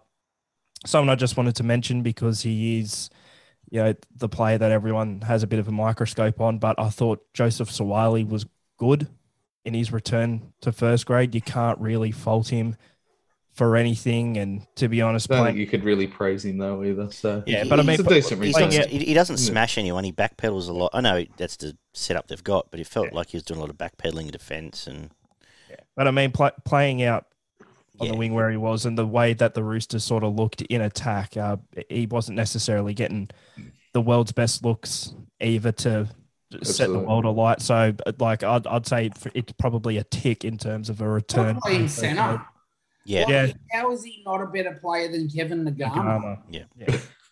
Like, like seriously, and I know that he, Robinson knows more than us, but how is Suaalii not Yeah. a centre? Like First game back. they're He's- attacking. Yeah, They've I know. they've spent a lot of time looking after him. So Like you've got to play him centre and put Naiqama on the wing. Like Naiqama's a winger. That's it. Feels like a much better option, absolutely. well, who are we? Done, Ollie? Yeah, I think Gump, Gump summed it up pretty well. Three to Walker, two to Walsh, one to Fonua Blake.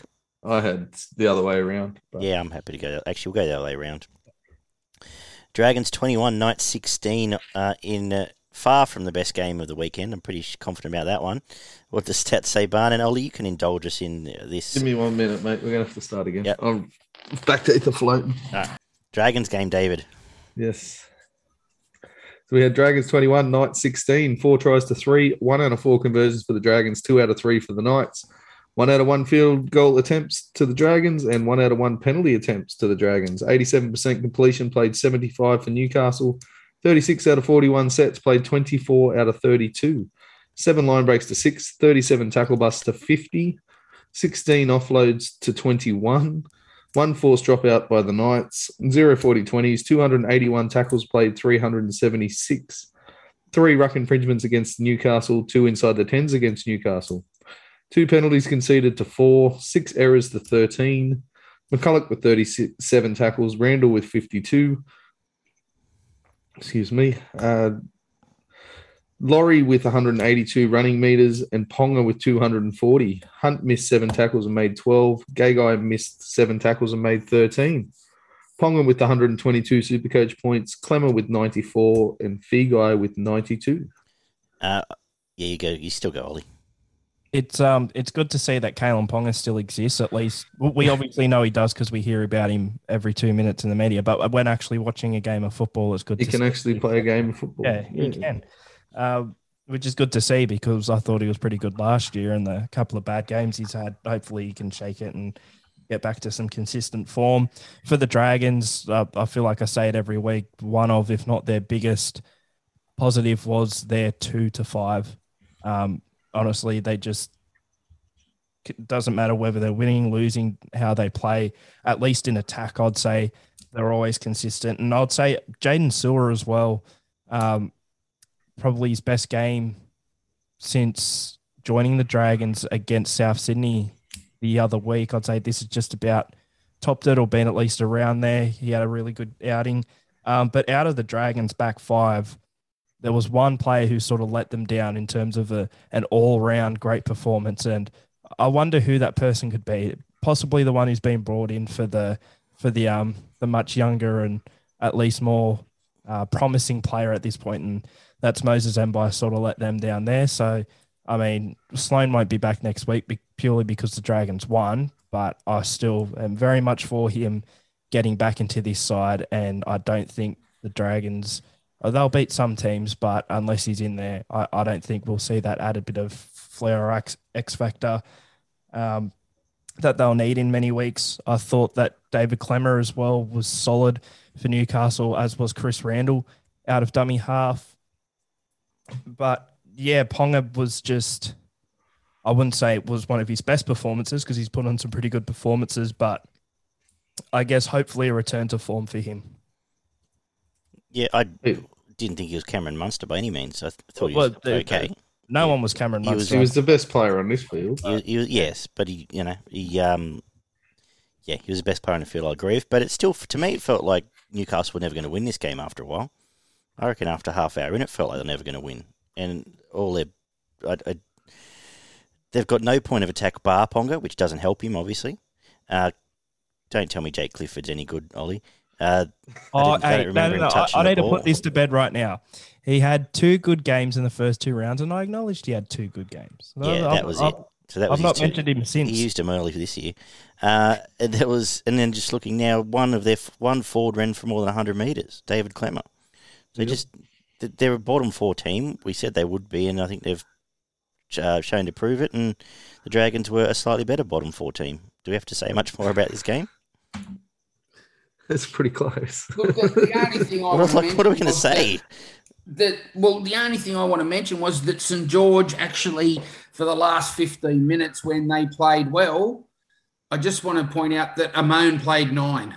Yep. For that fifteen minutes, made three good darts out of dummy half, all led to breaks being made and to the final try being scored was the break that Amone made out of dummy half. Hundred percent. So, look, McCullough, I know scored the first try and had a decent game, but you know he's got to play these kids for the team that they've got. They're And- not going to win in the forwards any week. So he's they've got to do something different. And I thought for the last 15 minutes when he came on and played nine, and he's not a nine, but he added some spark and he made a difference to the to, to the result. And to your point, I thought Fige was uh, Fayane, or however they pronounce it these days, Yep. was the, probably the second best player. Yep. a lot, a lot of that time. Uh, I will wrap up before I let you go, Bun. Um, Josh McGuire was pretty good in his return. I thought he actually did a bit, of, Yeah. quite a bit of tough stuff. yeah, Um, yeah, definitely added a bit to this pack. Um, I thought you're selling probably Moses Suli a little bit short. I think a lot of He was big guy stuff actually came from Suli punching into the line and giving him um, a bit of a free rein down that left hand side. Those two seem to have a bit of a combination there, which is something that the Dragons, the coach will probably drop one of them next week and they won't play again for another six weeks. But we'll see what happens there. Um, it was a pretty entertaining game, but to be realistic, it came off the back of some really poor defense from both teams. Um, the way the ball would go out to one edge and then come back to the middle and then bounce around in the middle and then go back to the other side of the field, that should never happen on a first grade rugby league field. That should be shut down well and truly before it even comes back to the middle. And then once it gets back to the middle, it should not go to the other edge. But I don't know how many times in this game I saw the ball shoot from one side of the field back to the other side of the field because blokes just were bouncing out of tackles. First contact was poor from both teams. Um, and as I mentioned earlier, the bottom teams, that's what you get.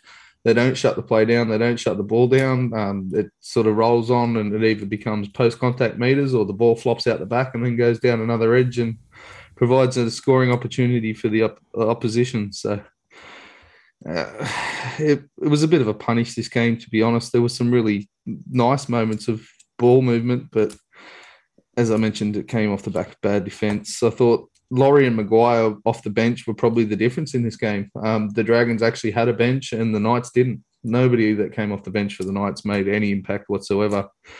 Um, de Belin was okay again. He's been okay since he's come back into the NRL. He's not setting the world on fire. There will be a time where he'll probably go on a run for three or four weeks where he gets back to close to his best, but we're still waiting at the moment. I'm sure Dragons fans are hoping that it comes sooner than later thought Frizell and Klemmer were fantastic for the Knights and probably the only reason that they, they got as close as they did um, because they were the only two that really stood up in the middle and actually stopped the Dragons on their roll through when they were on the on the front foot and rolling through the middle. Uh, as I said, got a lot more out of their bench. McCullough was okay. Uh, so they they Daniel Saifiti, I'm not. I'm not sure what's going on with this bloke. He was an. He was a state of origin front rower last year, and he's nowhere near that at the moment. Um, you see, there's a few good moments, but he's been a little bit disappointing for mine. And the Dragons' halves are way better than the Knights. The Knights do not have a set of halves at the moment. They don't look like they've got anyone that can play half, and there's nothing coming out of uh, out of their halves in good attacking position. And the centers for the Dragons were were good again. And Feagai, Feagai looks like a super serious uh, winger. Uh, you probably end up in the centers eventually, but at the moment with the footwork and speed that kid's got on the on the wing, he needs to stay there. So Hook will, pro- as I mentioned, we'll probably sack him this week. And Sloan, will, Sloan won't for him. He won't even be considered. Jaggy already mentioned Ponga's the only point of attack in that team, and then you've got Gagai who's doing his best on one side, and um, Bradman Best. He's realistically a second rower who's playing centre and needs to be put away for him to run past people and score tries, and they don't have anyone that's doing it. So uh, they really need to work on their short ball playing um, and getting their second rowers and centres involved because they've got nothing else. The um yeah, I had three points to Ponga, two points to Suli, and one point to Klemmer, but I'm happy to argue. Uh, ah, who cares? Uh, you got anything to add? Anyone else? Uh, Daggy's just told me to move on to the next game. Yeah, let's As he should on. be. Let's do We it. can go on mute now. It's, um, I had someone down for one, but I can't remember who it was. Yeah, it doesn't matter. Ja- Jackson Hastings, he gets all the numbers. He gets all the points. um, yeah, let's just move on. Tigers 21, Parramatta 20. Uh, What did the stats say, David? Had four tries apiece, two out of four conversions for Parramatta, two out of four for the Tigers. A missed field goal attempt by Parramatta and one out of one to the man, Jackson Hastings. 69% completion, played 76%. 30 out of 43 sets, played 26 out of 34 sets. Five line break- breaks apiece. 34 tackle busts, played 33. 10 offloads to 16. Five forced dropouts by Parramatta, two by the Tigers. Zero 40 20s, 325 tackles played, 338, three ruck infringements against the Tigers, and an inside the 10 against the Tigers. Four penalties conceded to six, 15 errors to eight. Mahoney made 48 tackles, Twal with 46. Gutherson with 160 running meters, and Twal with 166. Opacic missed five tackles and made 17. Gutherson missed three, made three. Brooks missed six and made 30. And Laurie missed three and made three. Uh, the Supercoach points I'll have to get to because I didn't write them down for some reason. Go ahead, I don't want to say now. someone. Um, Anyone? you want to talk about this game? Parramatta played like shit. Let's let's just preface all of this. With, this was a, a very bad game from Parramatta. Uh, whether there was perhaps an element of underrating, or whether it was just once the Pumpkins went on for a few heads, they couldn't get them back off. But I thought Parramatta were very average, um, despite the best efforts of uh, the refereeing on both sides. Can't say it was necessarily uh, in favour of either one, but it was a pretty poorly officiated game too. But um, the effort was there from the Tigers, and today got to be happy with most of that, and uh, it worked with Jackson Hastings running the show, which we've all been calling for since the start of the year. Uh, it's what they've needed for two years is a leader to actually tell them where to go and push them around the park. That worked. Uh, freed up Luke Brooks a bit, who had a couple of nice touches. I'm not going to sit here and say they've saved his career, but um, his two tries were nice. But uh, and, and to be honest, he probably looked better. Which again, what we've been calling for is when he went to hooker. And if that's the plan when still he's back, hey, happy days.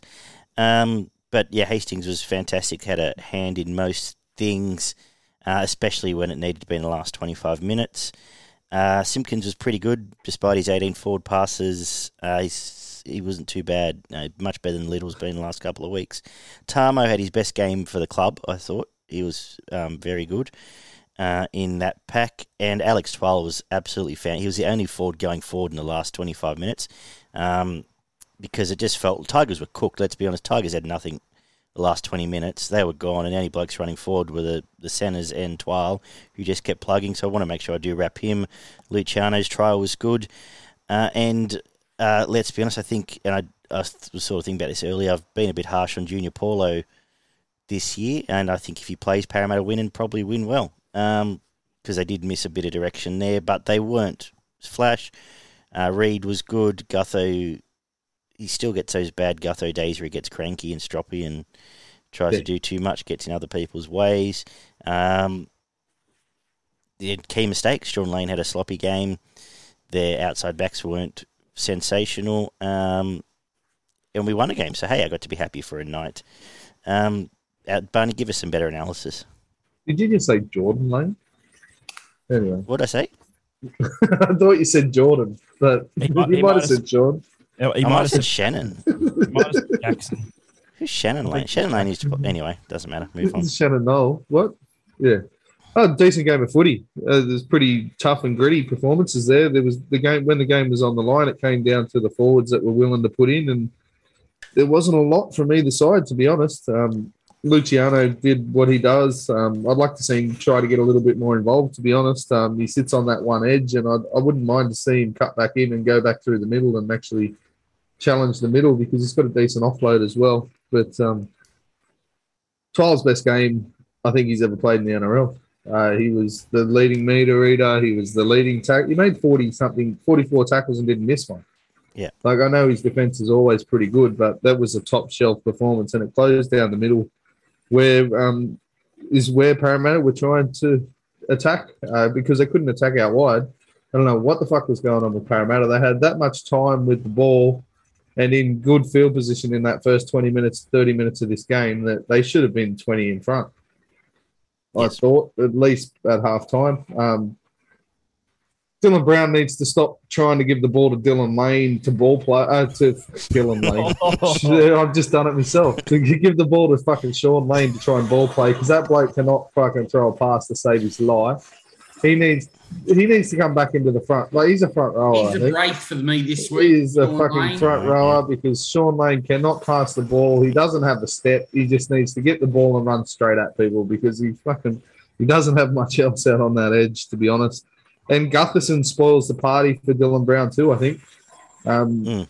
he gives it to Gutherson to promote the ball to his outside man. I think he just half the time just needs to cut him out and fucking throw the pass himself because it'll be a better pass and it'll probably hit the winger in a better position where they need to be. Um, Gutherson sort of seems to hold the ball up and stutter step, and it just takes all the emphasis out of the attack.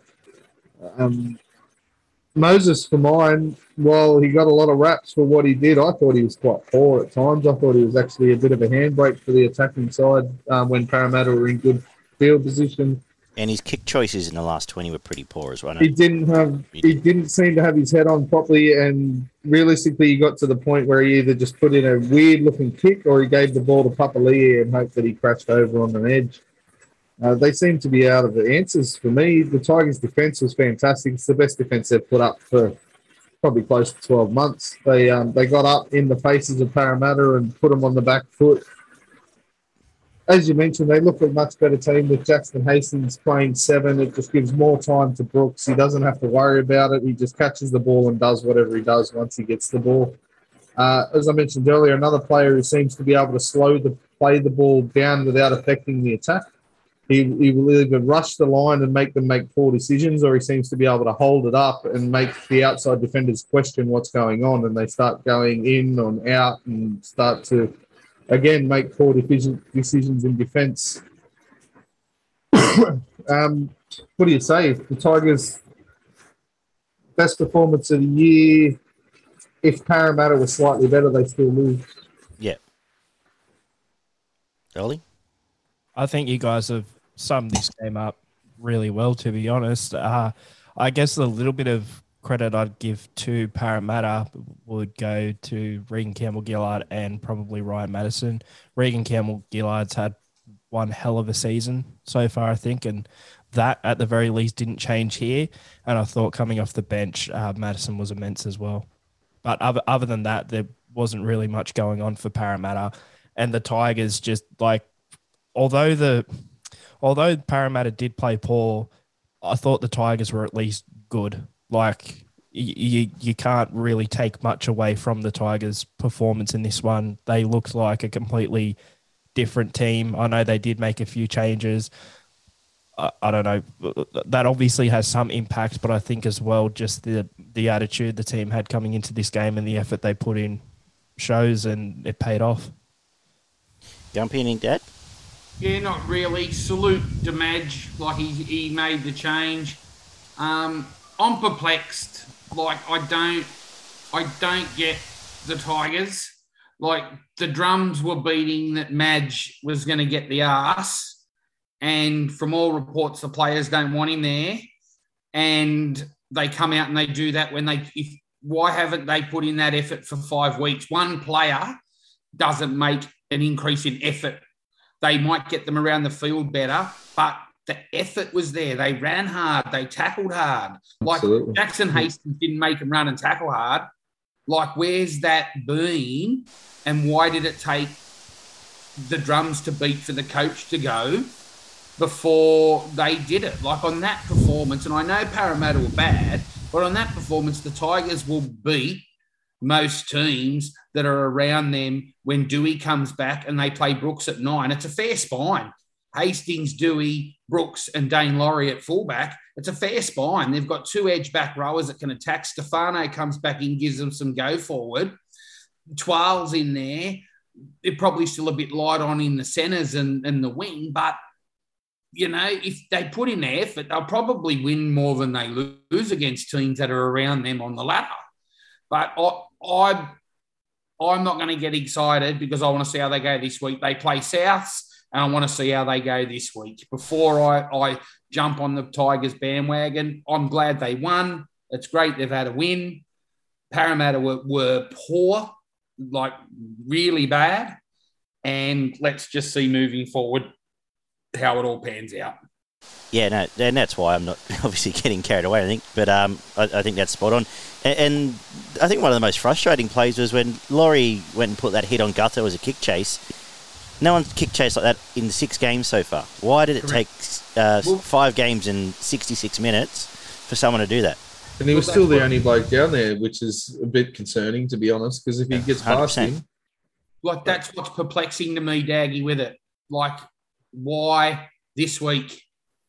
Like, anyway, No, I agree. I agree. That's why we'll wait and see what this week brings. Which uh, you know, I see your house is like a hurricane. Yeah, I'm mine. about to get I'm about to get washed off the deck here, Yeah. so we might try and wrap this part of the show up. But um, Yeah. uh, three. I'll, I've- I guess you got to give Hastings three points. i but I'm happy to give it to Twal. To be honest, two to Twal, and then one to Nofoaluma or Brooks, I suppose. I had Brooke. Yeah, let's give it to Brooks. Go, let let's get him on the board. Uh, that wraps up. I just forgot to mention Penisini's best game in first grade. I thought he was very good for the Eels. Yeah. Uh, as I said, about to be washed off the deck here, so let's get to our salutes. Uh, let's do our brace first. Uh, you got one for us. You mentioned yours already, Gump. Yep, Shaun Lane, terrible. Yeah, I um, I I had, didn't have one coming to the show, but the more I thought about it, uh, and God bless him, but Charnze Nicoll-Klokstad wouldn't make another first grade team as a fullback. Literally not another one, He'd struggle. and uh, I think that's part of the part of the problem. So I'm going to give it to him. Ollie. Well, I can think of um, in terms of the current setup of the teams, one team that he might play fullback at, and that's at the Titans because Jamayne Isaako is Yeah. this week and Fair. for all eternity. Oh, Well, mine's Billy Walters. Um, he offers two fifths of fuck all in attack, and his defense is horrible. Um, Three fifths of fuck all in defence, and then it's a hole there. But he is just a hole. They just run at him, um, especially at the back end of games when he starts to fatigue and he he just can't tackle. And he offers nothing in attack. Just fucking get Ezra in there already. Fucking Kevin, come on. and well, it's Tyson this week, so we've got to get through another set before we get Yeah, there. That'll do. You salute and just- slap Oliver. Uh, my salute's actually going to go to Andy Voss because I've spoken Ooh. before about loving his Vossisms, but in the Penrith Brisbane game this week, they just caught me. You know how you just get caught off guard and laugh at something you can't, you sort of can't help it, even though it's stupid. You do. Vossi hit me about five times. I think one time in in particular was when um, Jensen got hit hard in a tackle, and Vossi just goes, "Oh, Jensen's been hit so hard he thinks he's back at the Cowboys. That's not good." And I, I like just little things like that. And I think there was a big bomb put up at one point, and he goes, "Oh, this is going to come down on Easter Saturday." It's just classic Vossi, and no matter how bad rugby league gets, as long as Vossi's still doing his Vossiisms, I think he um he pulled, at one point he pulled up Michael Ennis and called him a cheat as well. He goes, "You were always a cheat." So I enjoyed that. He did. Uh, well, I think Ennis actually said at one point, "Gee, Vossi, you're on fire tonight," and he was so. And Hind, he said Hindy should have smacked him out. So he mentioned that Hindy should have given him a hiding. Gump. I- I'd- oh yeah, sorry. Uh, well, the the slap, the negative bit. I'm going to give my slap to Clint Gutherson because you brought it up. The hit that Daine Laurie put it in, put on him. I think it was right after that. Um, the mistake from the Tigers. Gutherson starts, you know, being an egotistical Parramatta player and talking down to him. They were losing. Parramatta were losing at the time to the Tigers and went on to lose the game. And it's one reason. And one of you blokes brought it up last year is Parramatta are the easiest team to hate in the comp. But I now think they're sort of the easiest team to laugh at in some situations because while it's so annoying when they do shit like that, if they're going to do it while they're losing to still a bottom four team, it, it's laughable and delusional, and he gets a big slap from me. I- I agree with you, and it's funny because, uh, as you guys know, I've been quite bullish on Parramatta, but then you, they just have these games, and you just go, "Oh, that's right, it's Parramatta." And just just remember. Uh, I'll give my I'm going to give my slap first uh, to the Raiders. Like they just disappeared. There's obviously issues there which you know don't get brought up. I don't know. Again, there's a, they're a team that needs some changes. I don't know where they're coming from. Don't know where they're going. But to lose, to give up that lead, and without even a whimper, was was pretty ordinary. And uh, a double salute, first of all, um, for that that incredible analysis, Barney, that I'll put on Facebook tomorrow. Well done. and uh, Alex Twal, I thought was tremendous. Uh, not a headline grabber, but absolutely outstanding in that win. So I get to be happy for once and salute a Tigers player. Gump. I'm going to salute Frank the Tank Talakai. I love him. He's my he's my new favourite player, and he just he just runs hard and he tackles hard, and he's just he just and he seems like he's having fun too. He has a smile, and he he made a mistake at one point. He's just gone oh fuck, and then sort of walked back into position and thought I'll have another crack in a minute, and and got an offload, on. a short You know, pass. you know, he, he's having a crack. He's playing footy, and you know, I think it's it's an advertisement for you know people that he had a crack and you know had a bit of a big head and had to go and work for a couple of years and has taken the he's made the most of his opportunity. So I like that in a in a person. And I'm gonna and sorry to be on the Raiders thing for slap Elliott Whitehead. I think he, he the, might have passed him by. Like he's a bit of a Josh Reynolds at the moment, running around like a headless chook, and he I don't know he knows what he's doing. He's very little impact in in the game. Um, yeah, I, I don't know what's going on with the Raiders, but he's generally good for them and and has offered nothing. What do you got, Barn? I've got a slap for Semi Valemei. Uh, for such a big explosive ball runner, the bloke's not interested in taking the ball up. He, he's one of the biggest wingers in the comp, and he doesn't do the hard stuff out of his back end. Um, his defense is pretty poor at times, and um, his ball handling is pretty rubbish too at different times during the. Like he's played probably one decent game this year, and that was the first one he got brought back into first grade. But he goes missing way too often for for such a big body that should be trucking the ball back out of his back end. And this, I can't go past Cameron Munster. I thought that's probably the best performance from a five eight that I've seen in a cou- good couple of years. Yep, fair call. I figured uh, everyone else would take him, so Yeah, Leave him I. I thought. Uh, anyway, that's uh, our review show. If you've made it this far, give us a subscribe on uh, Spotify or iTunes or TuneIn Radio, wherever you're listening. Uh, well, thanks for sticking around this long. Uh, follow us on all the socials. You can find us Twitter, Instagram, Facebook, and YouTube. Check out rugbyleaguemerch.com for our shirts, hats, and lots of other goodies. And we'll be back very shortly to look at round seven and uh, preview what's coming up for Anzac Day.